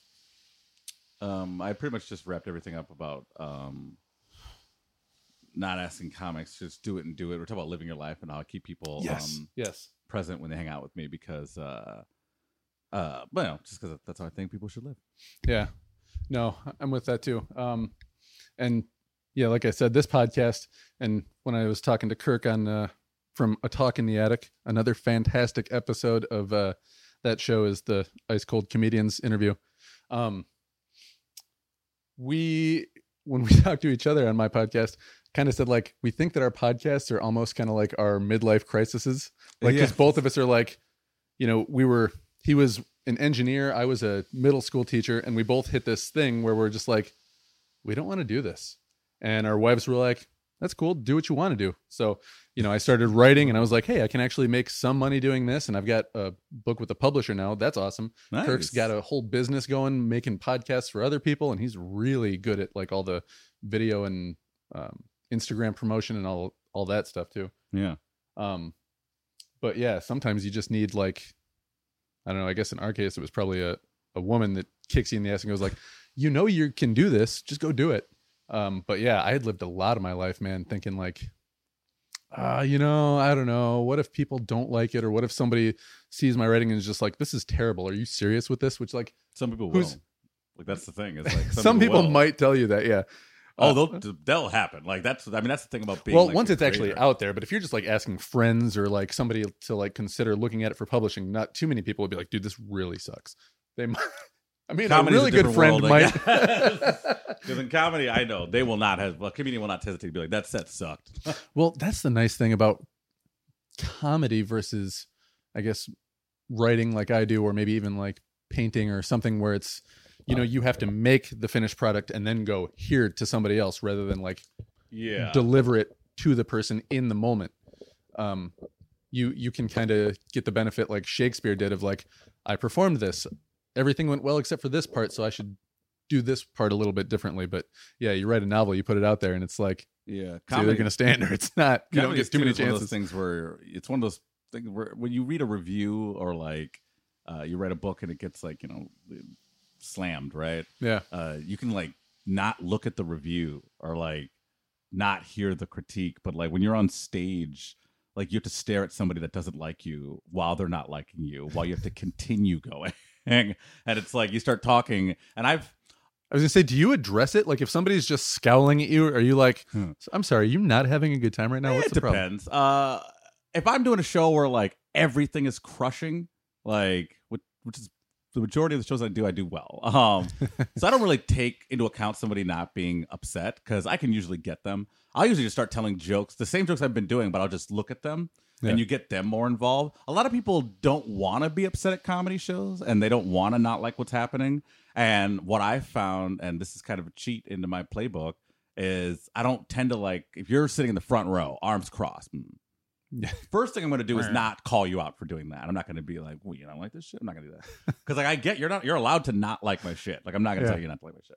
Um, oh, you don't think I'm funny, asshole? Like, what I'll do is I'll start making all my punchlines and with eye contact with that person.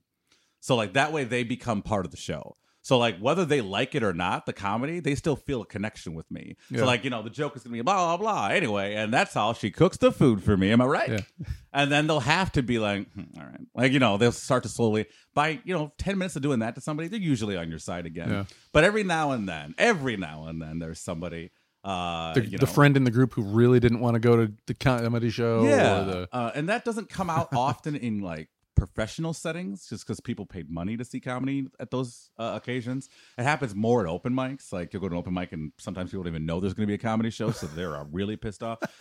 Um, I used to, I had a meme I made like two years ago, and it was that scene in um, holy shit, I used to have that painting on my wall. My ex fiance's uh, mother painted it. I wonder what the story is with the lonely person coming out of the woods. Huh, I don't know. I used to hang up on this wall right here with this that gold piece now. Huh. Um. Shit. oh. Um. Nope. What was it? No, we were talking not heckling. Um, One person. in the crowd. you engaging that one person. Yeah, and just Yeah. Um. So Talking yeah. to them. Uh, but I've I've only given up on a crowd once ever.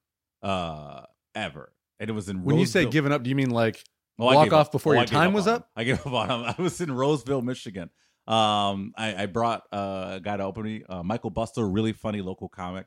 Uh, he, I brought him with me to open, and we get to the venue and it's packed. It's like a big, huge, like long venue, like a kind of like a strip mall kind of bar venue, like very goes all the way to the back of the room kind of thing. Did I come unplugged?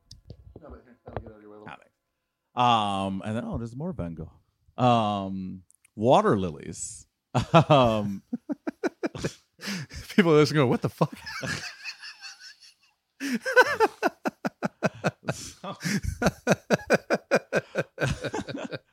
um, wait, this is not Van Gogh. Water lilies is like a Monet. yes. There we go. Thank you. Um, I want to see that. You ever heard of like the installation of water lilies? Like how big it actually is?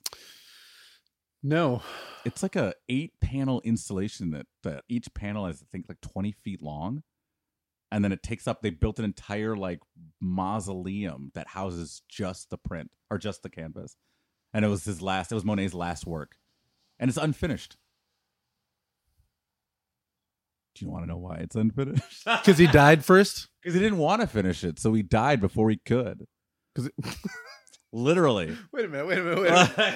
that's what that's what I said, but you just worded it differently. so he deliberately died so that he couldn't finish it. Like he killed himself. He didn't kill himself, but he just worked until he died. Uh, he promised them that he'd finish it, but he it was the last work he painted. He was like, you know, late 80s. At that point, he was very wealthy, very famous, didn't need to do any more art.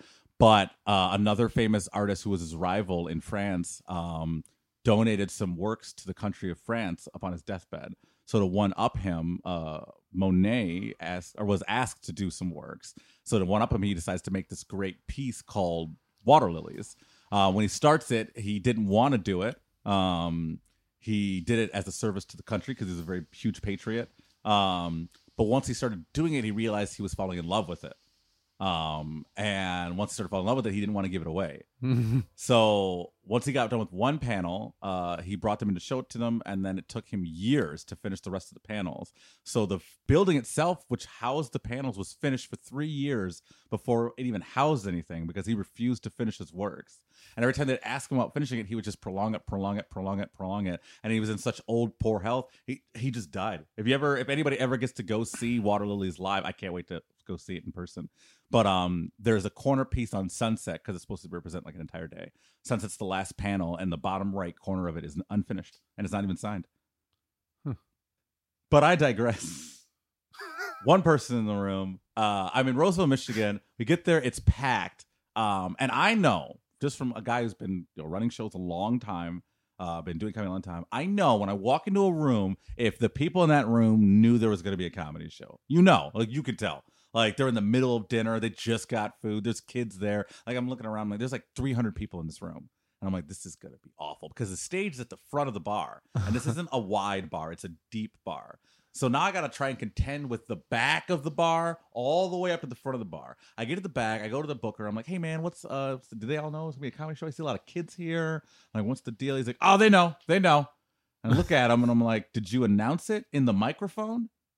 Well, you know, there's a banner up there. I'm like, "Do you have any idea how unobservant people are? Like nobody I guarantee people don't know there's to be a comedy show." And I was like, "Can you just do me a? F-? I'm the headliner, so I'm like, can you just do me a favor and just like give them an announcement, give them a ten minute warning, so they, you know." He's like, "Oh, I can do it, but I'm telling you, they know, they know." He goes up there. Uh, attention, everybody! Just want to let you know, we're about ten minutes away from the comedy show. First ever comedy show here. I'm like, "Fuck, this is the first show here." I didn't know. I had no idea. He's like, first ever show here. Uh, just want to let you all know, you know, it's gonna be an R-rated show. So uh, hope you're here for, ready for laughs. Then someone start guys starts yelling at him from the. the we didn't know there was gonna be a comedy show here. Oh, yep. Then he starts talking to people in the crowd, right? And the show hasn't even started yet. So I'm like, this guy's already establishing a relationship that it's okay to talk to her in this show. That's what he's doing. That's what he's doing. that. That's what he's doing. That's what you Yeah. do. No, if anybody ever gets into comedy and you become a host of a show, don't fucking talk to the crowd. Like they comedy clubs will be like comedy clubs will tell you to talk to the crowd to get them all like hype and stuff. But one thing you need to do is let the crowd know that that is not okay to do moving forward. Because the host can do that, but the crowd thinks that that is now carte blanche to say whatever the fuck they want to every comic the rest of the show. That's part, part of the show. I'm making Which- it better. Which is amazing to me how many people don't understand the dynamic. It's like three every show. But he goes back and I say, I was like, yeah, I don't think they knew that was to be comedy. He's like, yeah, I don't think they knew either. I'm "Mm."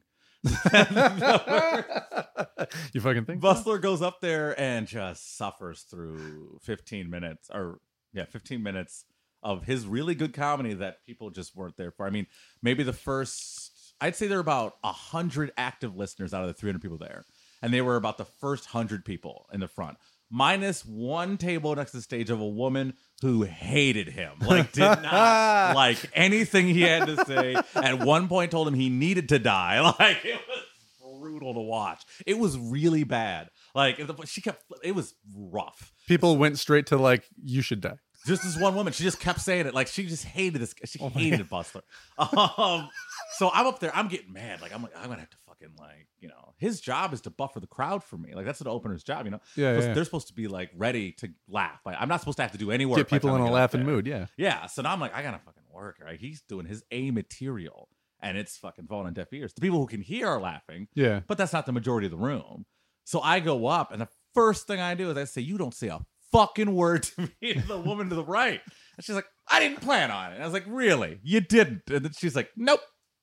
I was like, Okay. So then I like I moved on. I started doing my comedy and shit, right? And the first like that interaction, that initial interaction gets the whole room's attention. So I'm like, shit, I got him, right? So I start talking to the back of the room. I'm like, hey, back of the room, how we doing back there? Huh? And they're like, oh, playing pool, we're great. I get the back of the room on my side. I'm like, all right, work my way fucking forward. The front of the room's already in. I don't need to work them. Let's get the fucking back of the room. I get to like the middle of the room. I get to this table full of drunk guys. And I get to them and I just say, how you guys doing tonight?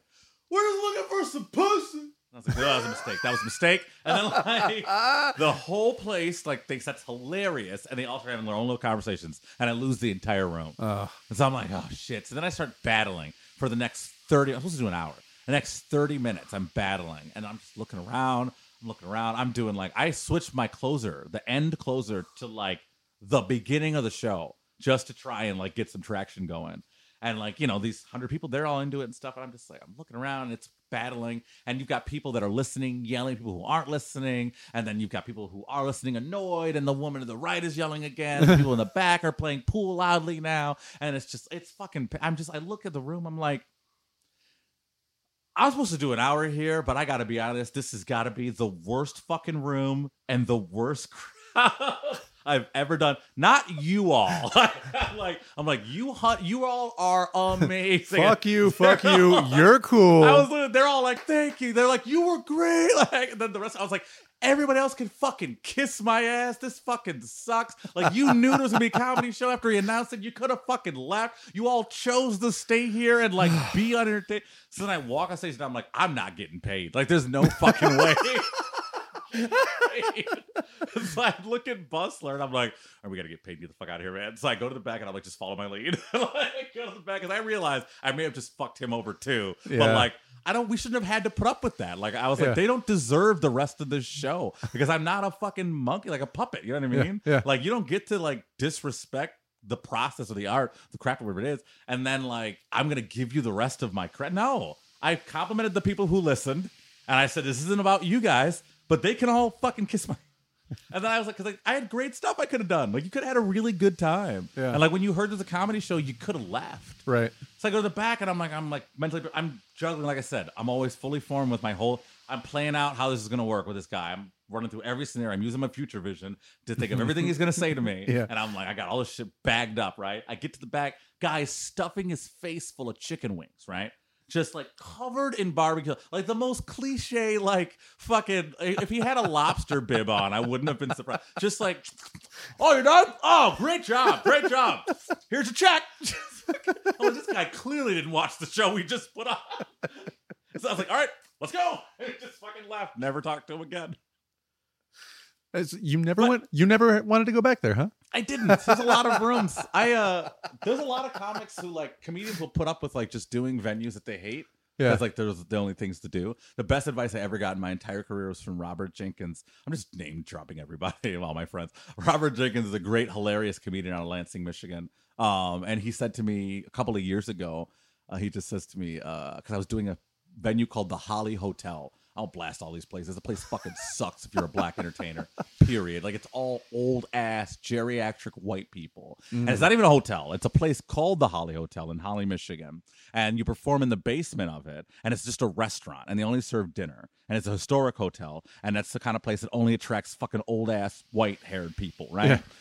So I asked. We've been them- going here since it just opened. Been going there since it was a hotel. so I mean, I get to the venue, and the first thing I do is go to the bar next door because I can't eat there because they only give meals to the headliner. But if the headliner allows it, the feature gets to have their soup or salad. It's a running joke in the comedy scene in Michigan. If you do the Holly Hotel and you feature, the joke is you're gonna get the soup and salad. Like it's so bad. Like it's so But everybody loves it. It's a week. It's a weekend show, so they get to put it on their credit as we did a weekend somewhere. So everybody loves that fucking whatever. I first I did the show with Zach Martina, really funny guy out of Detroit. Um, and we both struggled during the show. We're both really good professional comedians. Like I'm a headlining comedian who was featuring. He's a headliner who was headlining, and we both had a hard time. And I opened with because I went to the bar next door beforehand, and some dude just said a bunch of racist shit to me while I was sitting there. Um, and so I went next door, opened my setup with that story. Sit at your bar next door. This guy was to me. I'll tell you. It's very fun. I'm sitting there, and I don't like talking to people in small towns when I go there because I'm eccentric. I dress like people want to talk to me because it's the way I look, and like I'm black, so like people want to talk to me because of that. And I'm an entertainer, so you kind of get that aura, and people just want to say something to me all the time Yeah. and sitting there and I'm trying to like just have a beer and not like be talked to. And everybody's kind of doing the whole look around. Like I'm wearing a suit and shit. And like this guy standing next to me, he's doing that move where like he keeps trying to make eye contact with me. Or he's doing the whole he's gonna catch me on the peripheral. So maybe if he catches me, we can make eye contact and then I can say hello and start talking, right? So I'm like, I'm not gonna look at this guy. I'm not gonna look at this guy. I'm just gonna stare stare forward. then I hear something on the TV. I look over to the the right, catch his eye, and he just goes, "Not from around here, are you?" And I'm like. Oh, jeez. no. and he goes, I'm from Holly, Michigan, born and raised, lived here my whole life. I love this place. It's a great town, a beautiful city. Everyone's so polite, so kind, so nice. It's I love it here. You might get arrested being here, but I love it here. And I was like, ah, there it is. Thanks for that, bud. So I go next door, I tell that story because I want them to understand what I had to go through. And I've only been here for fucking 30 minutes. And I'm like, this is going to set the tone for the whole set because my set's about race. So like, I say this thing. A, not even a fucking like boo. Like nothing. Just nothing. They're just was like, was and "Oh," not even a gasp. Like I'm like, this doesn't surprise you guys. And then not another word. And I was like, well, the rest of this set's gonna be awful then because pretty black. so then I went and did my set, and there were like some young people there, like ten young people there, and they all loved my shit. They they came up to me afterward and bought my merchandise and stuff, and they loved it. But everybody hated it. They fucking hated it. It was terrible. Second show was way better because Zach had a bunch of people that he knew come, and the second show was actually really fun. they were more like the Jay Leno crowd. Yeah, like they were like younger, like Hey, forties everybody- or something. But like, You you know, been we to the had a gas pretty station? That's weird. it would a pretty good set, but I will never do that show again, ever. And it's because like I felt so uncomfortable. And then I, people ask me, "Why don't you do that show again?" I tell them that story. So why aren't you doing the show again? Did you not hear what just happened to me? Like that's what happened. Like I don't want to go back there. Yeah. Well, but it's the Holly Hotel. They're like, well, that's not the most overtly racist thing he could have said. yeah, well, that's that's what people will say. Well, it could have been worse, or like, or you know, well, what about the money? Or like, you know, it's a gig. A gig is a gig. You got to work. Like stuff. It's like a gig is my sanity is my sanity, bro. And so Robert Jenkins Wednesday says one day says to me, I posted about Yeah, the first person I meet in this town's like, you might get arrested for your skin color. Yeah, the fir- I posted about this thing happening, and this guy messaged me, and he just says to me, he's like, "Man, you don't got to do every show." that's his voice. That's how I read the text. But I just that like hit me, and I was like, "Fuck, man, he's right. I don't got to do every show. Yeah. like why would I have to do that show? It was, I got paid seventy five dollars for three shows. That's one whole weekend, seventy five bucks to get a salad and have racist shit said to me. Why should I do that show ever again? For to do the show, to have a gig, to work out my my material. I don't need to do that. It's good to spread yourself out and, you know, make your name that way, but you don't have to go everywhere. And what is in it for Yeah. me? 75 bucks for 2 days worth of work.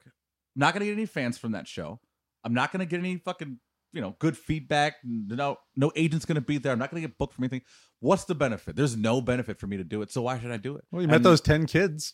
The- well, yeah, I mean that adds up, but they didn't follow me after that night, so Yeah. that didn't count.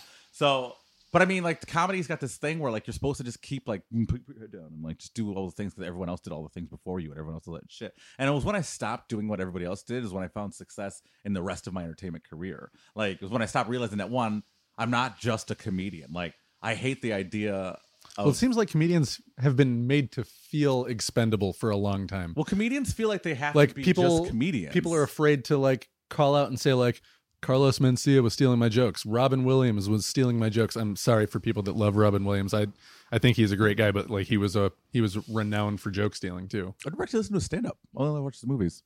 Oh, you've never seen any of his stand up? I saw parts of that one He where does he had all the water He does one on the where he does a joke about how tiring it is to go down on a woman, and he does this, and he goes, Oh, I've seen that. I think that's the special I saw. Yeah, that's, that's the HBO special, right? yeah. yeah, that's the one I saw. And then he eventually just falls asleep down there. You want to hear my uh, one second impression of Robin Williams? Yeah. Ho ho! There it is. One second. One Oh. second of Robin Williams. I can do one second impression of almost every celebrity. It's one. It's one stupid, useless trait I have. But um, uh, to answer the, to go back to the bigger, broader thing you're talking about with like yeah, yeah. the trail and like the, the creative process on its own is Rob when Robert told me I don't have to do every show, it really opened my eyes to like the fact that I don't have to subject myself to stuff I don't want to for a craft that I don't feel like is my actual like that's what I'm gonna like put my passion and all my heart and soul into. Granted, I'm like really good at comedy. Uh, to toot my own horn, I'd say I'd, I'm one of the one of the best fucking comedians in the state. Like, period. Like, I can think of a couple other people who I would put on my level as comedians go, but like consistently being hilariously funny all the time, I'm really good at it. Yeah. It's not even the one thing I'm passionate about. And people So- don't realize how bad local comedy is too. Not not all local comedy, because there's no, people. all local comedy is bad, but there's good people in each local comedy that's scene. that's what I'm getting at. Yeah, like yeah. the most of the comedians. I mean, I've I have met. Well, it's I'm like open mic music. You go and watch open mic music at a bar. You might find one band that like might be playing in some clubs in, within the next year or two, but ninety percent of it's going to be like just garbage two guys that learned how to play, wanted to play in front of people. You know, the problem with open mic comedy is there's like 15 fucking comics, and they all do seven minutes of material. sucks. Like it feels like you're there for hours when it's bad. When yeah, it's good. It's great. Like last night at Pyramid Scheme, we did that show. It was like we had four professionals in the lineup. And like it was an amazing show. It flew by. It Yeah. flew by because we don't know what the fuck we were doing. Like, but um, when he said to me like, you know, you're gonna do a show, it's it's just it's just like comedy is this thing where you tell everybody to do the same thing all the time, and everybody does the same thing, and there's thousands of people in this state alone who call themselves comedians or say that in this city there are hundreds of people who say they do comedy or say they do stand up or say whatever, and I couldn't tell you more than five who've done anything out of this city, out of Grand Rapids. Mm. I mean, it's a hobby. And so for me, it was a career for the last couple of years. Yeah, And because now through comedy and like show promotion and wh- whatever else all you had going on, like more or less through comedy, either performing or setting up shows.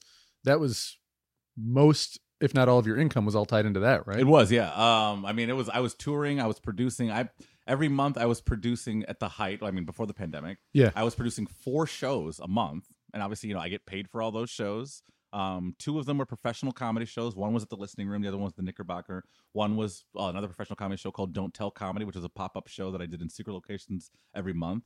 And the fourth was an open mic, which was I did every week. So I did three shows a month, and then one show every week, and then I was also touring on top of that.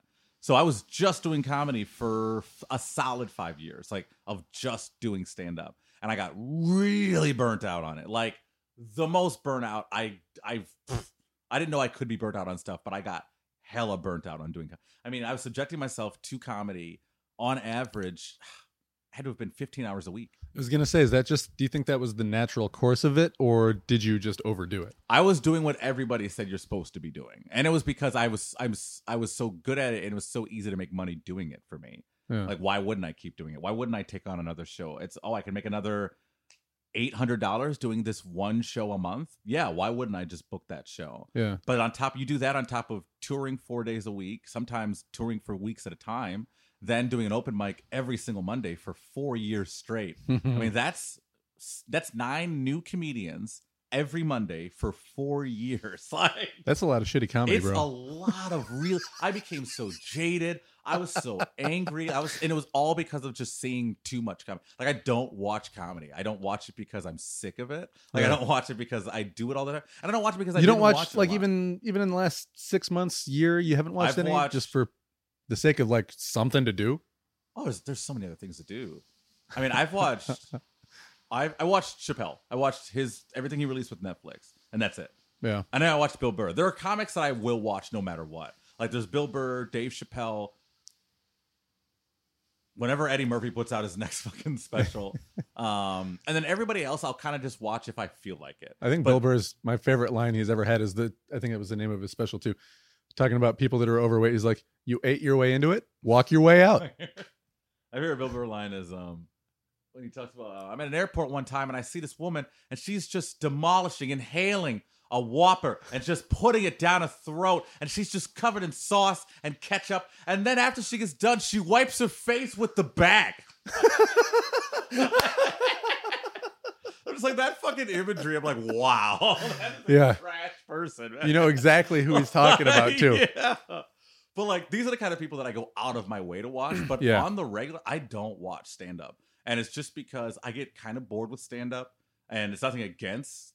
You just kind of feel like I know what this joke is ultimately not trying that. to do. I just, I just get uninterested with things that I already do all the time. I want new stuff. If I'm absorbing, if I'm absorbing something, I want it to be something new. Like I, I do comedy so much that I don't need to watch comedy because it just bores me. Not because I think it's bad. When I do watch comedy, I think it's hilarious. Yeah. Like I'll sit, I can. You put on a special and I watch it and I laugh because it's funny. yeah. But I'll never go out on my way to watch it by myself because I'll get bored. And Mm-hmm. it's just because like I do comedy, so like you know, you know, a cook comes home, a master chef comes home and makes garbage for themselves. Yeah. Like an artist comes home, and well, artists usually actually keep painting at home. But like, Well, no, I used to know a guy that um, worked on helicopter engines, and then he would take his car somewhere. I was like, "Why don't you just fix it?" He's like, "Dude, I do that shit all day long. Yeah. Last thing I want to do after five o'clock is turn a wrench." yeah, Yeah, so, yeah. So I don't watch any of that stuff. But um, No, that that that makes sense to me though, because I I definitely uh, like when I was in college,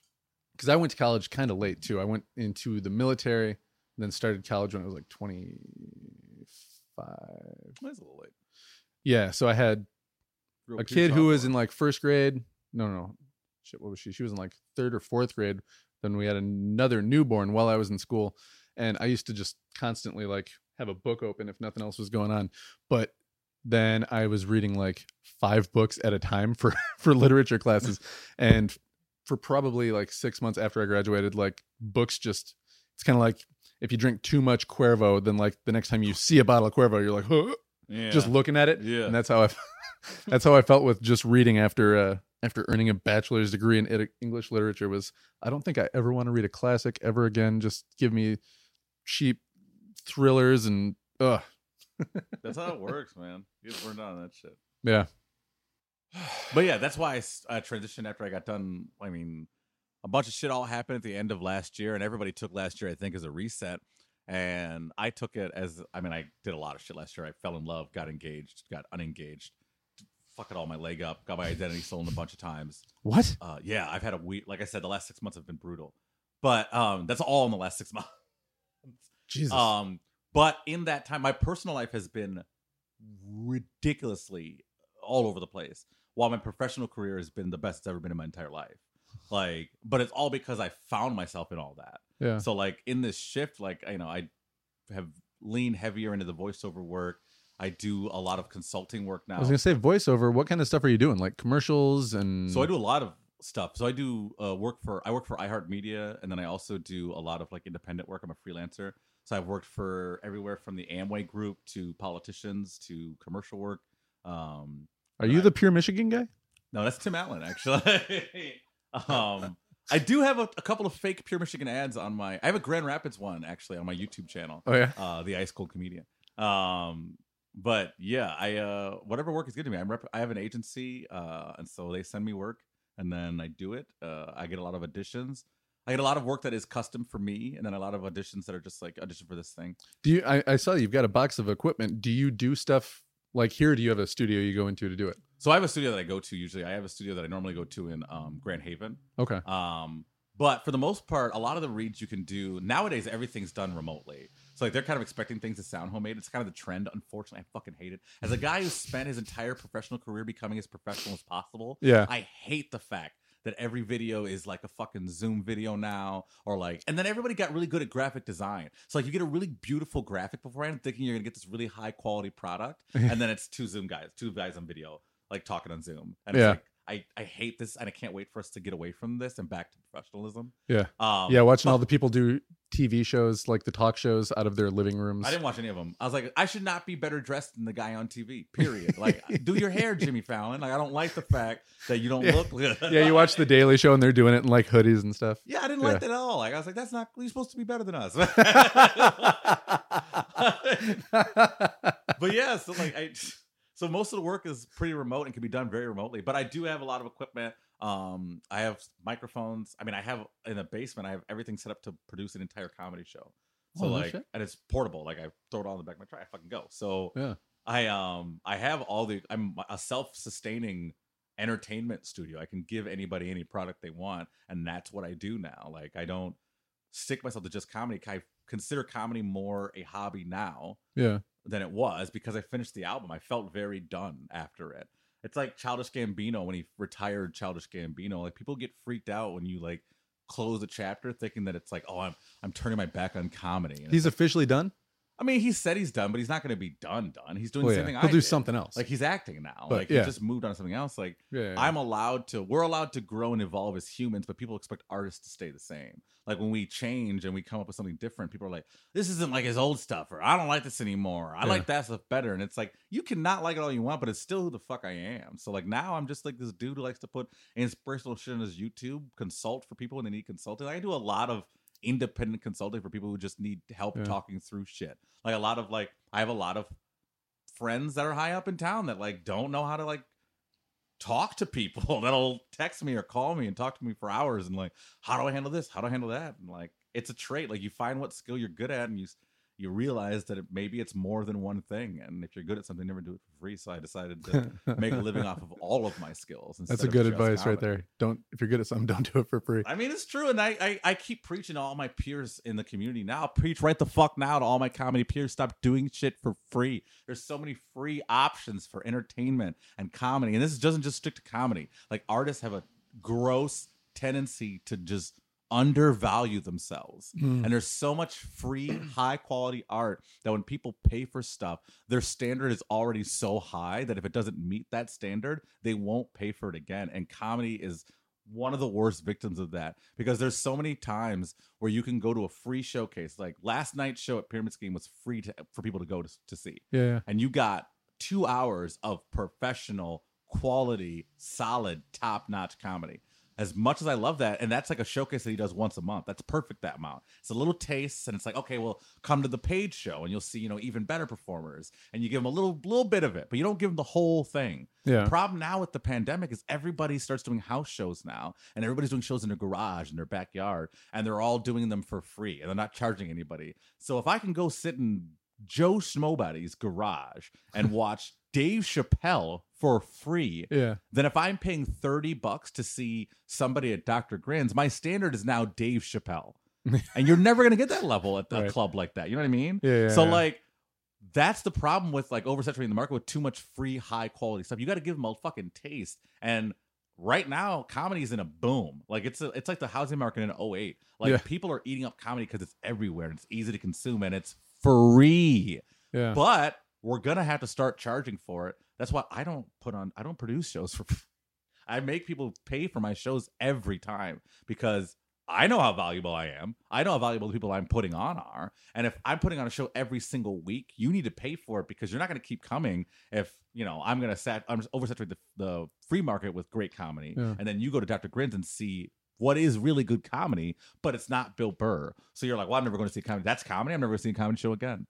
And I've been trying to stress it to everybody. We can't have five shows a week or, you know, we can't have five shows a week. like, I mean, that's what it boils down to. Like, there's an open mic every week in the city. Mhm. Uh, and most cities, there's like shows every night. And when that happens, people, it dries up. And right now we're in a boom and we can already see the numbers trailing off. Like, when the everything first opened up, you could, I mean, every show was booked and everybody was laughing and it was hot. And I said to everybody at the beginning, I'm like, let's not oversaturate this. But then once the shows were going, everyone's like, dude, this is great. Shows just kept popping up left and right, left and right, left and right, left and right, left and right. And I just kept saying everybody, this is great, this is great. Slow down, maybe charge a cover, five dollars, maybe put a tip jar out, maybe do this, sell merch, like encourage people to let go of their money when they're here. Because now we're starting to see people are like going that is beautiful. People are um Do you think people were just too backed up with shit like that they hadn't put out that they're like, I just got to get this stuff out? Or is that kind of like just a trap of the entertainment industry to like, the entertainment industry is because I've heard people say like comedians get screwed over all the time and they're like, oh, you know, we're not going to pay you that much, but like, look how many people are here. So, you know, the exposure alone is, Um, that's not like a that's not a trope. That's the truth. Like that's how most comedy. is. Comedy is a pretty disgusting field when it comes to the business side. Like people, I've heard a lot of people say like, you know, there's a people that are really well known, the national headliners Mhm. say like, oh, you know, coming up, there were people that were funnier than me, but the business just broke their spirit. and they Mhm. got out of it of it. almost broke mine. That's why I had to take a step back. But I mean, there's a huge price gap. Here's the wage gap in comedy. Here's what it is. And I'm not going to say the name of the person I worked with, but I've worked with a bunch of well-known comics. I know, I know most. Well, I worked with a really well known comic. He, he's been in a bunch of movies. Big name. I opened for them. Uh, he, I already said he. I opened for him. Uh, I did 30 minutes. They did an hour. We did four shows over two nights. I got paid uh, 350 bucks, which is fine. Uh, he got- For per show or for the whole per show. Uh, plus, you know, I sold merchandise afterward too. So I made, I did, a, I did well that weekend. Um, I did really well that weekend because we don't make our money off of. It's like, it's like what is it? Uh, movie theaters don't make their money off ticket sales; they make it off mer- concessions. Yeah, yeah, yeah. Like that's how comedy is. We don't make, we do not gas money is what we make off of like the door, unless you're the person I'm opening for. Um, but I made more than enough money. I made rent money actually that weekend. But um, the person I opened for, uh, the headliner, who they're famous. I think they're very talented. They're a great actor. I know I'm a funnier comedian than them. Uh, they made I think thirty five thousand dollars the weekend. That's the price gap. Like that's the gap in. Three hundred fifty to thirty five thousand. hmm I mean, and then we let's go down lower to like your. But then what do you, what, what do you say though when someone's like, "Well, yeah, but you wouldn't have made that much money if that name hadn't drawn those people to that show." Well, first of all, nobody ever says that because I acknowledge where I'm at in my career. I acknowledge that I haven't earned that yet. I'm Mhm. not a bitter person. Like I get where I'm at. Like I'm like I've only been doing comedy however long I've been doing it, and I can do a weekend with this person. So I know where I'm at. I mean, I was my third year in comedy. I opened for fucking Jimmie Walker from Good Times. yeah, Like- dynamite. yeah, like we were doing uh two New Year's Eve shows in one night uh in a very big barbecue restaurant. And he was pissed because he's Jimmie Walker and he's like, They got me out here at a barbecue place on New Year's Eve. I'm Jimmie Walker. I got nominated for 18 Emmy Awards. And I'm like, I'm opening for Jimmie Walker. so like I've always been aware of where I'm at in my career. So I'm not mad that I went out for two nights, got to work with a person I respect and made my rent money. Yeah, I'm living the dream. right. Am I mad about the price gap? Yeah, a little bit, but uh, if I could say the name of the person, like you'd understand the price gap. Yeah, The problem comes when you go down lower, like to the Tom Segura, Bert Kreischer, those kinds of names. Not them specifically. Not them specifically. no, but just But people that are at that people. level of like you know internet followers and yada yada. that yada, price and- gap is those are people that work the same venues as me, the same venues, the same clubs, and I will work. The, I'll headline right a club, or I'll feature a club, or I'll headline a one nighter, and they will headline the same one nighter, and we'll draw the same amount of people because the people go for the venue, Yeah. right? Like somebody, you know, they got a famous one nighter out in Poughke- Poughkeepsie. That's like the place everybody uses for widgets. Uh, uh, one nighter out in Poughkeepsie, right? Um, it pays. I'll get told by the booker, you know, it pays eight hundred bucks for one night. You know, you get a hotel room and food and food and uh, drinks. I'm like, bet. Like, that's the flat rate. We pay that to everybody. I'm like, cool. But then I see Nikki Glazer was there two weekends before me. Now I know Nikki Glazer is not working for eight hundred dollars. right. I know that for a goddamn fact. Yeah, So I'm like, okay, well, I got to set the fact that she's Nikki Glazer. She has a show on Comedy Central. She's got specials. She's got like she's making that. Like I'm saying that's the fucking standard. But the gap is literally this: like a comedy club weekend for me would be like 800 bucks, right? A weekend for somebody like them is we're talking ten thousand. So I mean, like these numbers go up five thousand dollars. Like I now book the listening room, which I book those names now, so I know how much those fuckers get paid because yeah. I'm the one paying them now. And as the producer, I'm paying myself, and then I pay my host, and I pay my feature, and I know the price gap. And the gap between the headliners and the features of my show is four hundred dollars. And I know that it's for, and I know that it's a big gap, but I made it smaller because I'm running the show for one thing, and Yeah. I don't want that fucking gap to be that big. And two, like at, at most that's only one more digit. yeah, and it's like it shouldn't be that drastic because Yeah. we're pretty much on the same talent level. Like somebody may have worked harder or been there longer or has more credits, but we're all in the exact same field. We're doing the same job. It'd be like going to fucking bag groceries, right? At Meijer, and Kevin next to me bags groceries 30 seconds faster than that. That guy bags groceries, and everybody just loves watch the shirts Kevin wears. And Kevin's so talkative. You know what? Kevin makes $25 an hour, and I make minimum wage. That's the same. How pissed would people be? Why the fuck is Kevin making more than me? Well, Yeah. Kevin wears the sparkly shirts, so everyone gives him a high five. People come to Kevin's aisle, and they go through his lane. So, Yeah. like, well, but I still hear the same amount of time as Kevin. Yeah, but people really like Kevin. Nobody would be okay with that. But that Yeah. is the industry standard in my field. That's why I don't like comedy.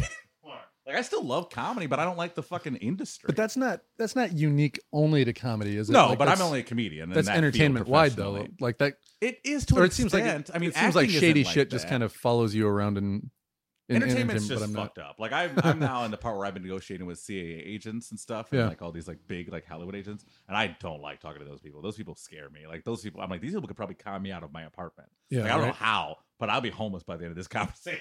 Like they're Yeah. good. Yeah, Uh, and like the more the more I got into the business side of comedy, the more I didn't want to be a part of it. Like the more I made myself independent, the more I was like, I don't want to be tied to anybody. And now I'm not. Like everything's in my name when it comes to my career. Like the only thing I'm represent I'm represented for my uh, voiceover and acting and stuff.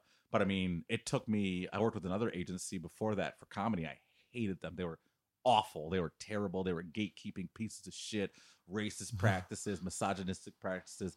Funny business comedy agency is what it's called. I hated working for them, and so I left them. were they the ones that set you up with the that Roseville show? No, that was a different person.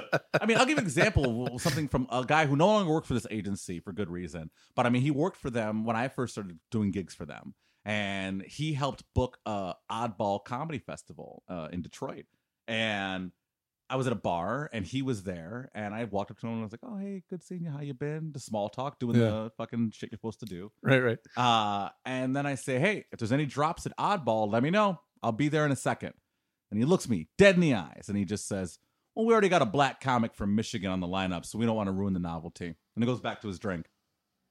Then I post about this years later, right? I'm established. I can say whatever the fuck I want at this point. I don't work for them anymore. Yeah. I don't really care. I post about this, right? That same guy who no longer works for that company comments and says, Oh man, I used to see this happen all the time when I worked for this agency. It's disgusting. It's really like the motherfucker The guy who forgot said the it guy to who you. said it to me. Didn't even realize it was him I was talking about. So I fucking said, fuck that agency, left them. Now I'm represented by like uh fucking Productions Plus agency. Um, and they're great. Like they're fantastic. They fucking they're polite, they're kind, they they work for me. They're not like jerking me around. I don't feel like untrusting of them. Like it's just when you find like that right group of representation, you really feel like they care about you Yeah. and I'm able to just now focus on like doing the things I'm passionate about, learning about art, having friends over to watch movies in the middle of the day instead of having to book a thousand comedy shows a month by myself and run my own shows and find my own voiceover. work Promote everything my- on social Oh media God. and now I can just like relax and I can fucking I mean I get my voiceover work done three, four, five times a week and it pays my fucking rent. And the rest of my time is just like hanging out. Like I wish I could be uh, a voiceover person at any level, just because I hear that the hours for that, like for the amount of time that you work, for the pay that you get, it's about the best gig there is. Yeah, it is. I mean, and I'll, I'm not shy. Like I'll. I mean, an example is I did a gig for a company. I won't say the name of the company. I did a gig one time where they came in and had me read for an hour, and they paid me a thousand dollars. Woo! And it's like you can't teach a voice. Like you can't. Like That's- that's that's, the thing. Like, That's like two weeks of substitute teaching. well, I mean, it's it's one of those things where you go in and like the thing will say to you, like the the the read will say, "We're looking for a you know early forties warm but gentle voice that feels reassuring." And it's like, yeah, that's worth a thousand dollars. Like, so somebody can get that specific. Like to say, like to read something. I had somebody. so did you just give them like a a, a young um, Morgan Freeman? Well, I told them that I could walk them to anything they needed very carefully and very subtly so that they feel safe and warm inside.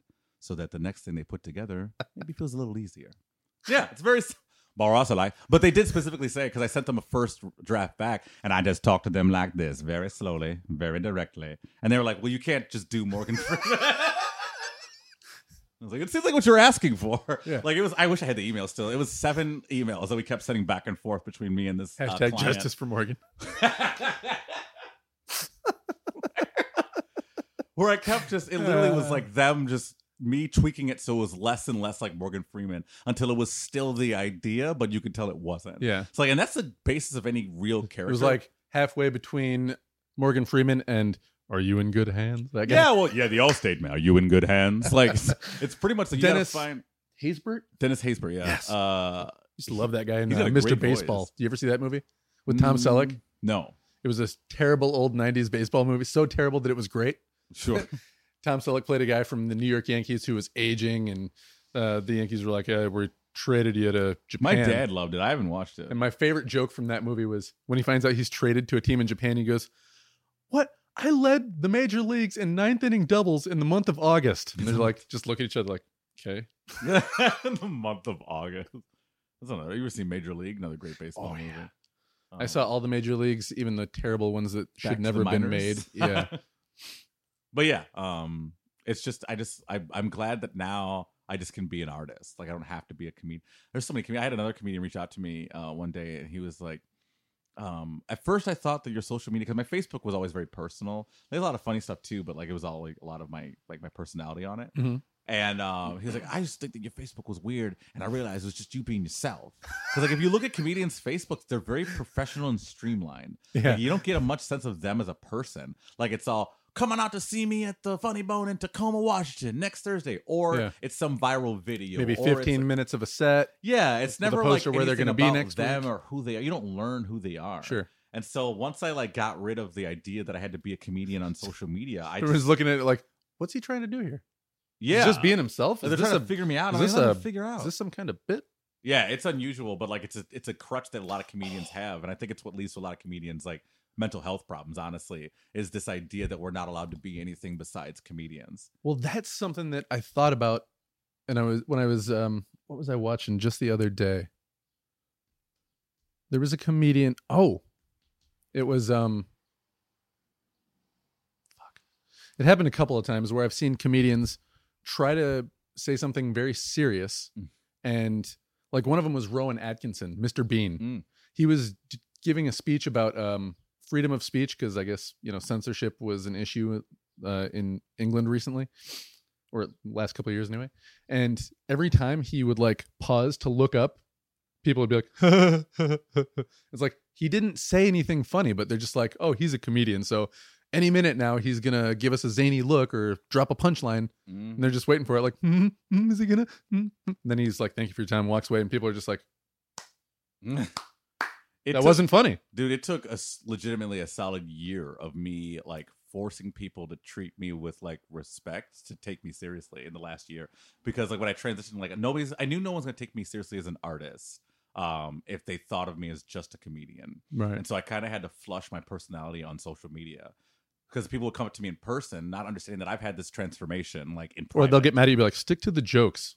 Well, it's not even well online. Yeah, I had to. I that's why I left Facebook because like I wasn't allowed to be a person. Like Yeah. I was like, this is fucking bullshit. Like I can't. I look at someone's profile who tells me that I should be funny, right? But their profile is all political shit, like fucking like commentary and social shit. And I'm like, what the fuck do you do for? Are you a politician? Are you a social worker? What do you do? Oh, you're a garbage man.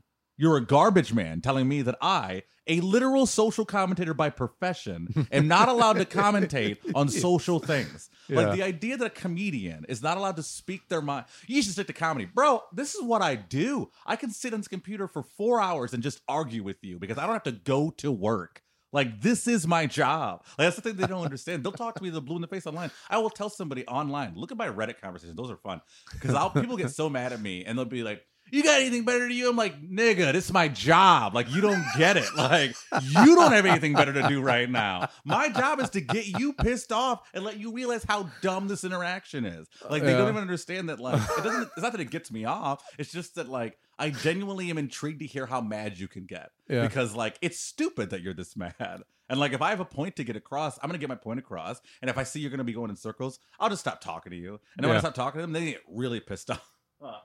But it's like I'm a comedian second, fourth, fifth, sixth, but I'm like a person first. I don't know what why that made me think about it, but um, like I was saying before, I I watched it was on the Today Show's website about when Sha'Carri Richardson um, came out and like did her apology video. Did you ever see that? I don't even know who Sha'Carri Richardson is. She was a track star that Oh, qualified. Yeah, yeah, the the weed one. Yeah. Oh yeah, yeah. Is that her the- name? Sha'Carri Richardson. I didn't know Sha'Carri about the Richardson. name. The bullshit is though, at least this is the way I understand it. So I apologize if I have it wrong, but the way I understand it was she tested positive for marijuana uh, from a sample that they took like while she was at the Olympic trials, Mhm. and then they said, "Oh, you tested positive for marijuana. That's a banned substance, so you can't compete." Mhm. But the Olympics hadn't tested her, and the Olympic Committee never said anything like, "Oh, anybody who tests positive." So it was just kind of like It was an the American choice, U.S.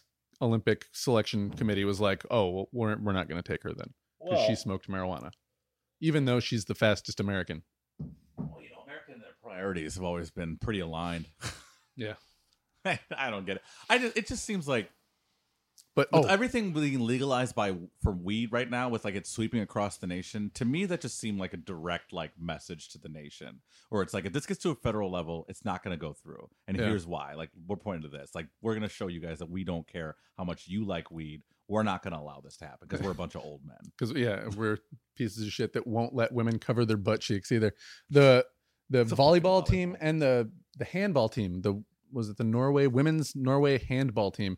They wear like bikini bottoms, and they were Yeah. like, "We don't want to wear these." They're like, "You have to," and they just came out with like the volleyball shorts So, instead, yeah, fine. and they got fined. Somebody else paid it for them though. Pink. pink. Yeah. I don't understand. Have they explained why you have to wear bikini shorts? Have they ever said that? That's the official Olympic uniform that was selected by the Olympic Committee. Don't question it. Fuck you. But they've never actually said why it was selected or why they need to never That's change it. the official uniform. Fuck you. How is nobody boy? Why doesn't every player boycott? Because, well, I mean, I see the pr- the point of people who are like, I've literally worked every ounce of fat off of my body from the time I was in 12 and knew what the Olympics were until this moment. I've lived and trained for this moment. It's like, oh, you know what? But I don't like the thing. No, most people they just see like, oh, I could win a gold medal. I could be a hero, and they, you know, they all chase that dream to become that one or two or three Olympians that actually can make a financial career out of being an Olympian. Everyone else is going to go home with as much or less money than they started with. You know what I mean? Yeah, but if they would just like band together, like that's the thing. I'm always about, I'm all about you. That's a creepy aspect. Well, I think that's I'm how all they. about unionizing, man. Like if the Olympians would band together and like none of them, none of them want. All they all want to be able to have the choice to wear bikini bottoms or shorts. They want to have that choice, right? Yeah. If they would all just refuse to play, every single one of them, in solidarity with each other, But you know that- results done. You know, there would be that one or two teams that would be like, "Yeah, we'll do that," and then on the day they'd show up and like, "Okay, we're ready to play." Well, oh, you guys are all disqualified. Sucks to be you. I guess we get medals. I don't think that would happen. I think if everybody agreed, I think that you know what I'm going to say right now. The pandemic proved one thing. Everyone, all these comedians have been talking about the same thing, and I think they've been talking about it in the opposite way. Everyone's been saying that the pandemic has proved that we can't band together as a society. What everybody was saying, and I'm like, fuck that. The pandemic proved that we could band together as a society. We banded together to let's see, hate mask mandates. We banded together to hate the governor for an entire month. We banded together to create a vaccine in record time. We banded together like it's stupid to think that of all the yeah, we also banded together to like some people, a few people banded together to like boycott not having boats or getting haircuts. There's always dumb idiots and groups of people. But if you Yeah. look at the majority of what happened during the pandemic, people came together. If you put a bunch of people the in media highlights the division. Oh, of course they do, because that's their job. Is they want to keep everyone divided so we can keep absorbing their stupid media, so they can keep them divided. but I mean, if we could just band, whenever we band together, everybody agrees. Like everyone has a hive mentality. Like that's Yeah. how we are in human nature. Like that's why unions form because one person has an idea, gets everybody else to say, "Okay, we're all going to do it," and then all at once they all decide to do it together. It Mhm. just takes somebody to be like, let's all do this. Like it took that one team. I guarantee the next Olympics, more teams will get banned. I guarantee it's going to happen until they're going to have to change the rules. Yeah. I mean, this, and then the then they'll have this whole sweeping campaign about like feminism. oh, they'll act like it was their fucking idea. They'll never admit that it wasn't their idea. Yeah. But that's the thing. Like, I, I'll bring Oh. it down to the George Floyd thing. Like, it comes down to we've been asking for police reform forever, right? Yeah. And it only you look at the most policed cities in America is where the most violent crime is. So policing is not clearly just the answer. Right, but it's the type of policing we need to do. Yeah. The problem came when it happened. The reform was finally being pushed forward, and the reasoning behind it was being questioned by people in the black community. It was all, well, white people only care because they're all sitting at home doing nothing, which is the negative side to look at what is a true statement. You are correct. Things happened because white people finally gave a shit because they saw it. Yeah. They got to they had to sit at home and stare at their phones for six months. Well, I mean, a lot of people, myself included, like I didn't know what Juneteenth was until my senior year in high school, where I went to like a 95% white high school. I dated one of the few black girls that went to my high school, and she was like, "Oh, hey, it's Juneteenth." I was like, "What is that?" I didn't learn it until I was 18 years old, not from school, but from one of the few black people that I knew. Yeah. you know what I mean? But like they all had to band together, and because they're all sitting at home, they all decided to fucking protest and put their temporary profile photos up and blah blah blah blah blah. Do I hate the fact that it was all out of convenience that it, a bunch of like that white people finally decided to like speak up for us and help use the substantial voice they have in this country to actually propel change? Yes, it really pisses me off that it took a pandemic, a murder so disgusting and so unconscionable for people to give a shit. Yeah, it, it pisses every single black person off in America. But we need to understand that the positive of it is the fact that it happened. We got reform, or we're getting reform by the fact that everybody got with the pandemic and everybody came. So instead of just highlighting the negatives of what happened, we could just as easily highlight the positive. Yeah. But we as humans are latching on to like division and controversy. So I mean, you take the media out of it, and we naturally did it to ourselves. Where we as societies, were in black culture, we're like, well, fuck white people for only caring right now. Yeah. How come they only cared right now? And it's like, bro, they're trying to help now, and we are creating our own divide. The media didn't do that shit. That was us who did it. Yeah. And it was all because, like, as human beings, we like need conflict and we need to like have divisiveness. It's why people love to argue and why people want to be mad and people love being pitied Yeah. and people tell you about the worst thing that happens to you when you first see them. You get in the car. Oh, I've had the worst day. This, this, this, this, this. Or people this, can't wait this. to tell you, like, oh, did you hear that Kobe died? Like, Yeah, and it's like- I don't know how many people are like, hey, did you hear Kobe? Like, yeah, dude. Like, do you just walk around telling everybody?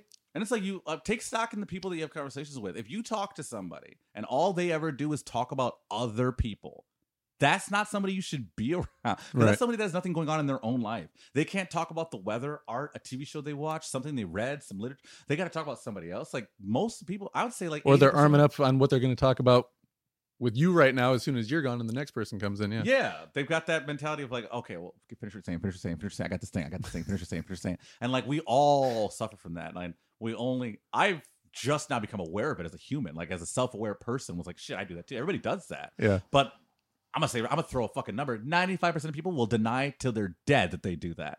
Nobody even knows they do that. Most people are, live life blissfully unaware of who they even are as a person. Yeah. They go to their shit job, they hate their wife, they hate their kids, they hate everything about their life because they don't even know who the fuck they are. Yeah. And that's almost everybody. You know what? That's why they're all haters. That's why they're all trolls, and that's why they hate everybody who's doing what they want to do with life.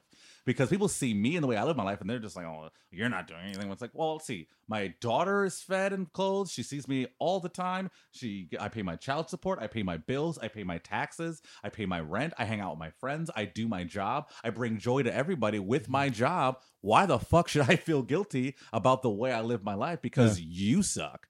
Like people get mad at me online just because they're mad that they chose to not be themselves Yeah. and they can't figure out who the fuck they are. And so we just like get mad and want to divide and the fucking government is in charge of the media and they want to stay in charge so they tell them what to do and the divide keeps going and yada yada yada blah blah blah blah and i'm just done with it. Like i just don't want to do that anymore and i'm not about that like that negative energy or that Yeah. lifestyle because like american lifestyle is a negative lifestyle. American culture is a negative culture.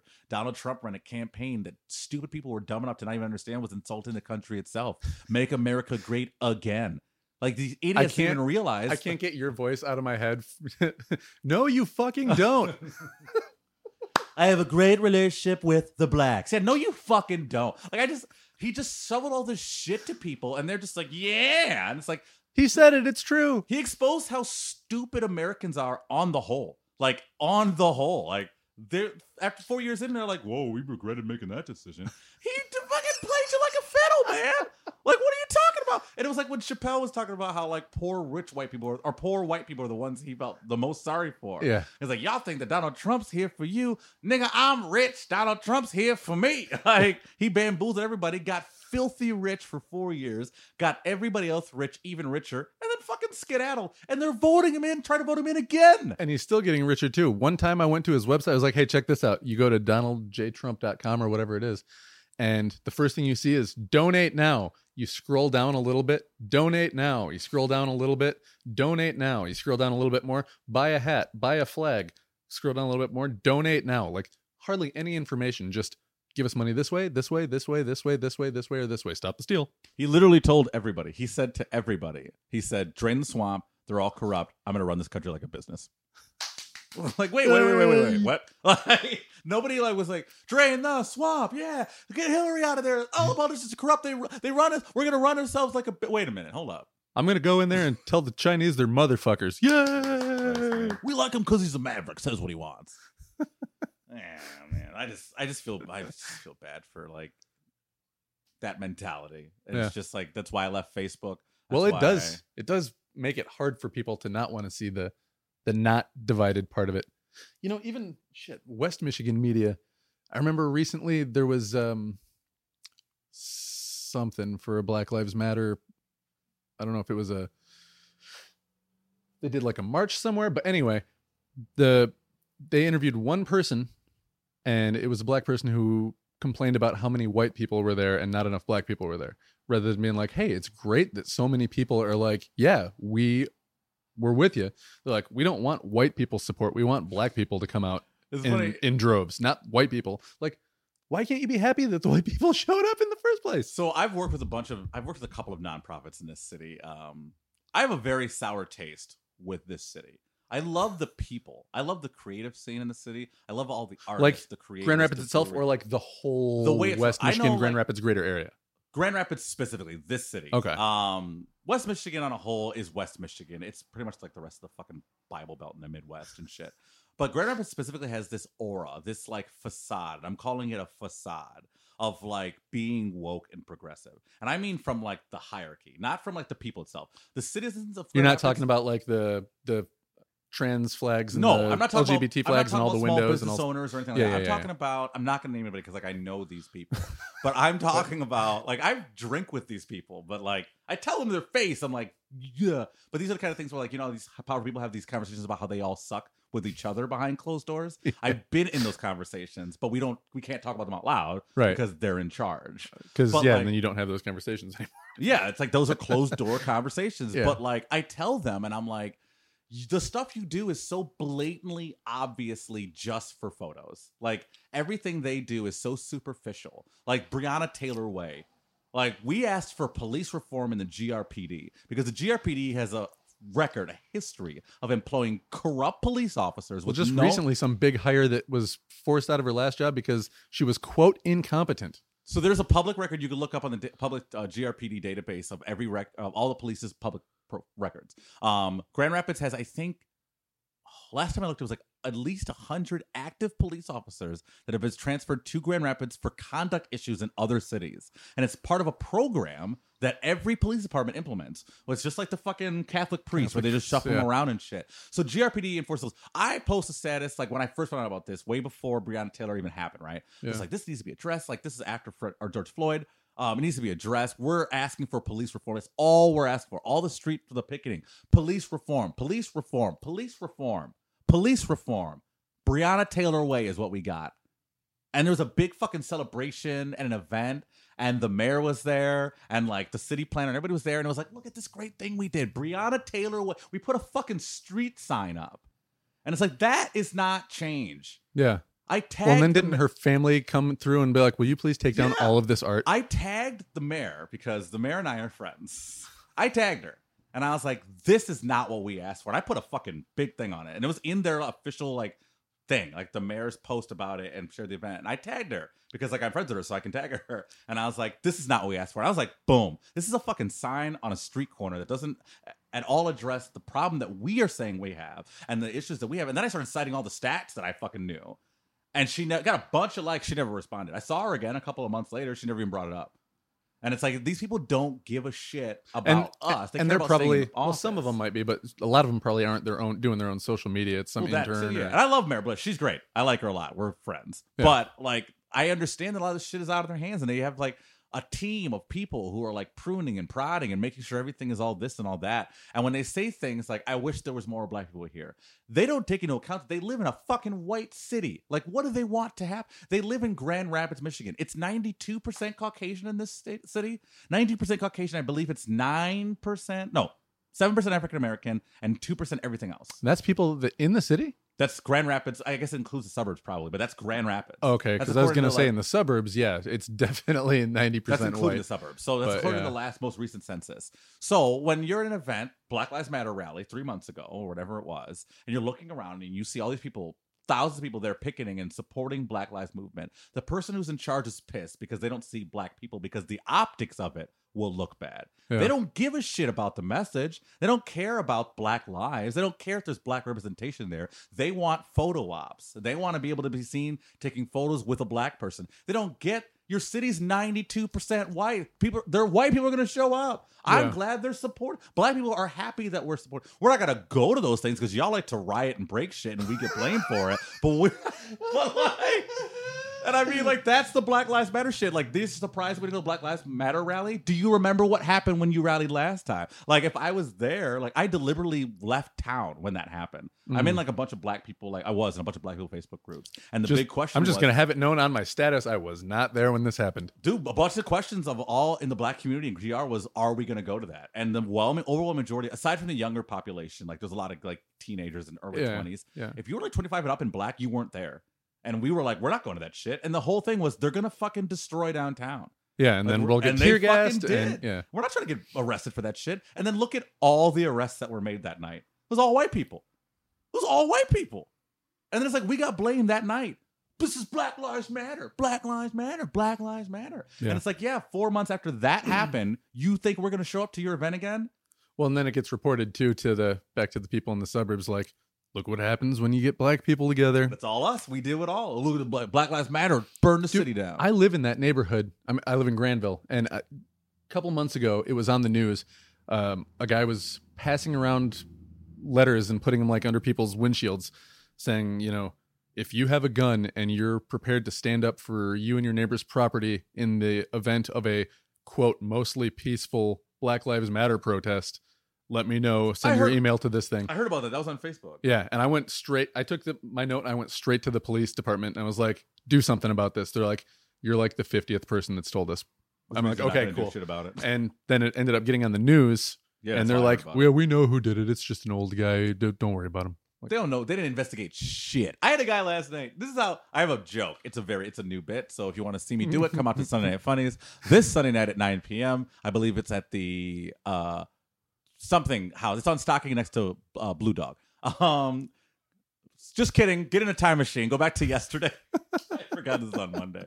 Um, I have this bit where I'm like, white guys have had this tendency my entire life to just spout out weird shit to me.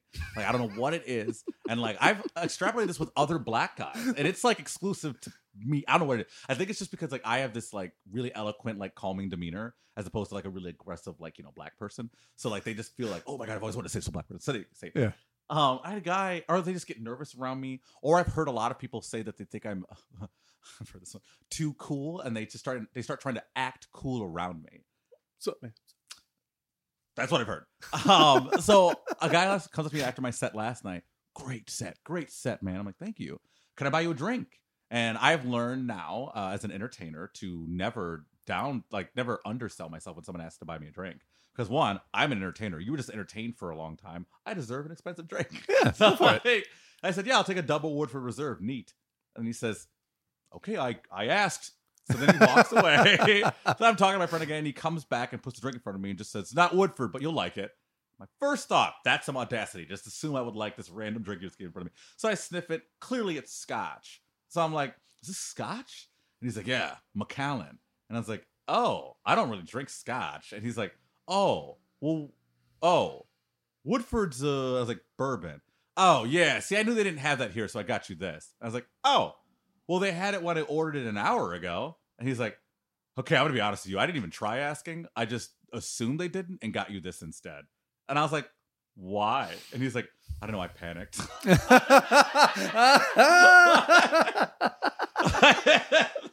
that's What's that? When I first started comedy, I, I like was doing this open mic and I didn't have a car at the time. And a guy, I asked the booker, I'm like, hey, listen, I'm just really sorry about this, but can somebody come pick me up? I don't have a car. Is there anybody going to the show, maybe from my side of town, who I could hitch a ride with? And they say, yeah, I'll send somebody your way. And it's a guy who has since doesn't do comedy anymore, uh, has a normal life now, but his name was his name is Sean Daly. Um, and it's a hilarious story because he pulls up in front of my house, and I come out and I get in the car, and he's a very white white man. Like he looks like he's in like a fucking Abercrombie ad. Like he's very good looking. Yeah. and, like everything's where it's supposed to be and perfectly coiffed and stuff. And I, I sit in the car and he's listening to like Drake, and not like mainstream Drake, like off the album Drake. And I look at him, and I'm like, Drake, huh? And like I've never met this guy before, and he's like, yeah. And I was like, huh. Wouldn't have pegged you as a Drake guy. And then he just goes, I'm gonna be honest, I had never had a black guy in my car before and didn't know what to play.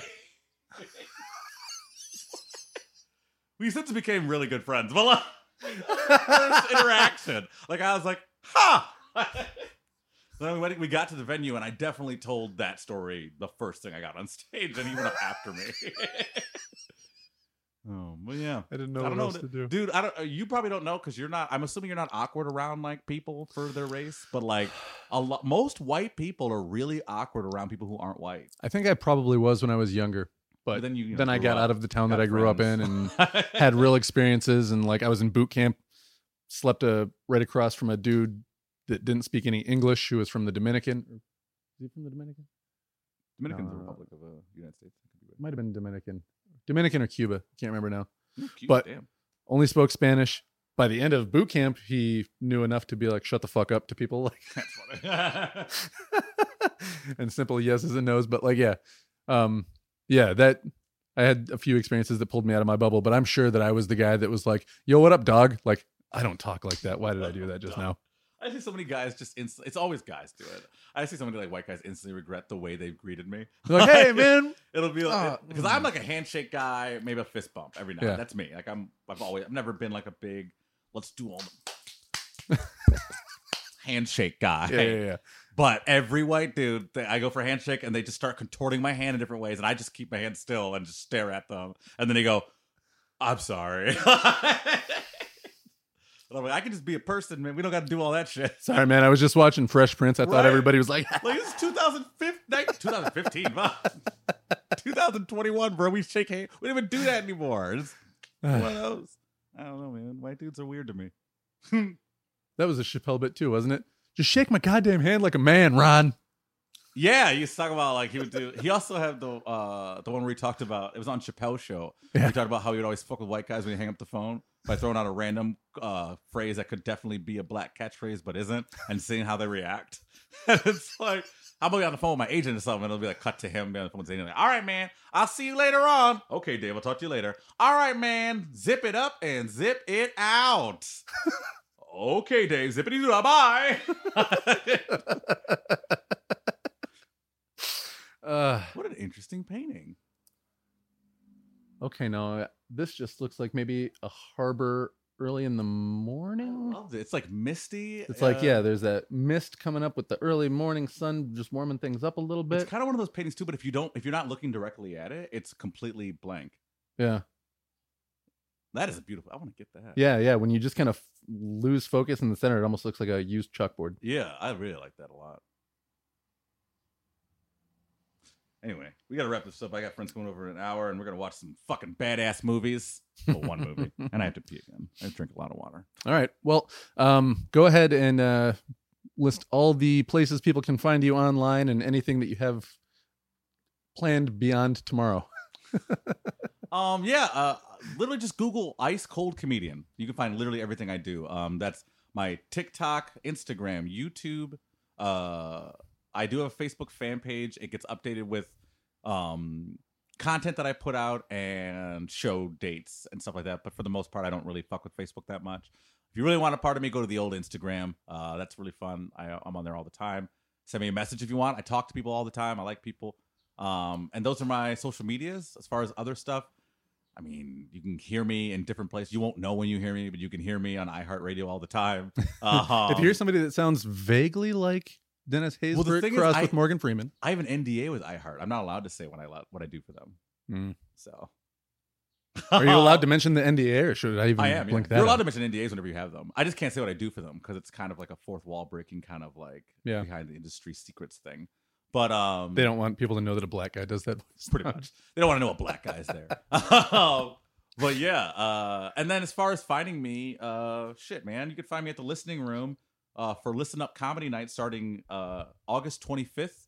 Um, I'm the host. I produce the show, but I also host every night, so you'll see me when I actually do the show. Uh, this month we'll have uh, Mary Santora, who had the number one comedy album on iTunes for seven months last year. Um, she was named Thrillist Shit. Magazine's one of top 100 comedians to watch in America. She's Cleveland's best comedian for the last three years straight. And we got her opening the listening or opening up our first night of the listening room after the pandemic. But we've also got names coming in like uh, Ali Siddiq, Chris Kattan, Craig Shoemaker, um, Mikey Shack, um, uh, Mandy McKelvey, fucking other big names that I'm not allowed to say. Uh, uh, oh crap, what's the name? There's one other big name I just booked the other day, and I cannot remember it right now. But go to my Instagram. I love that. I put that. That's how I try to think.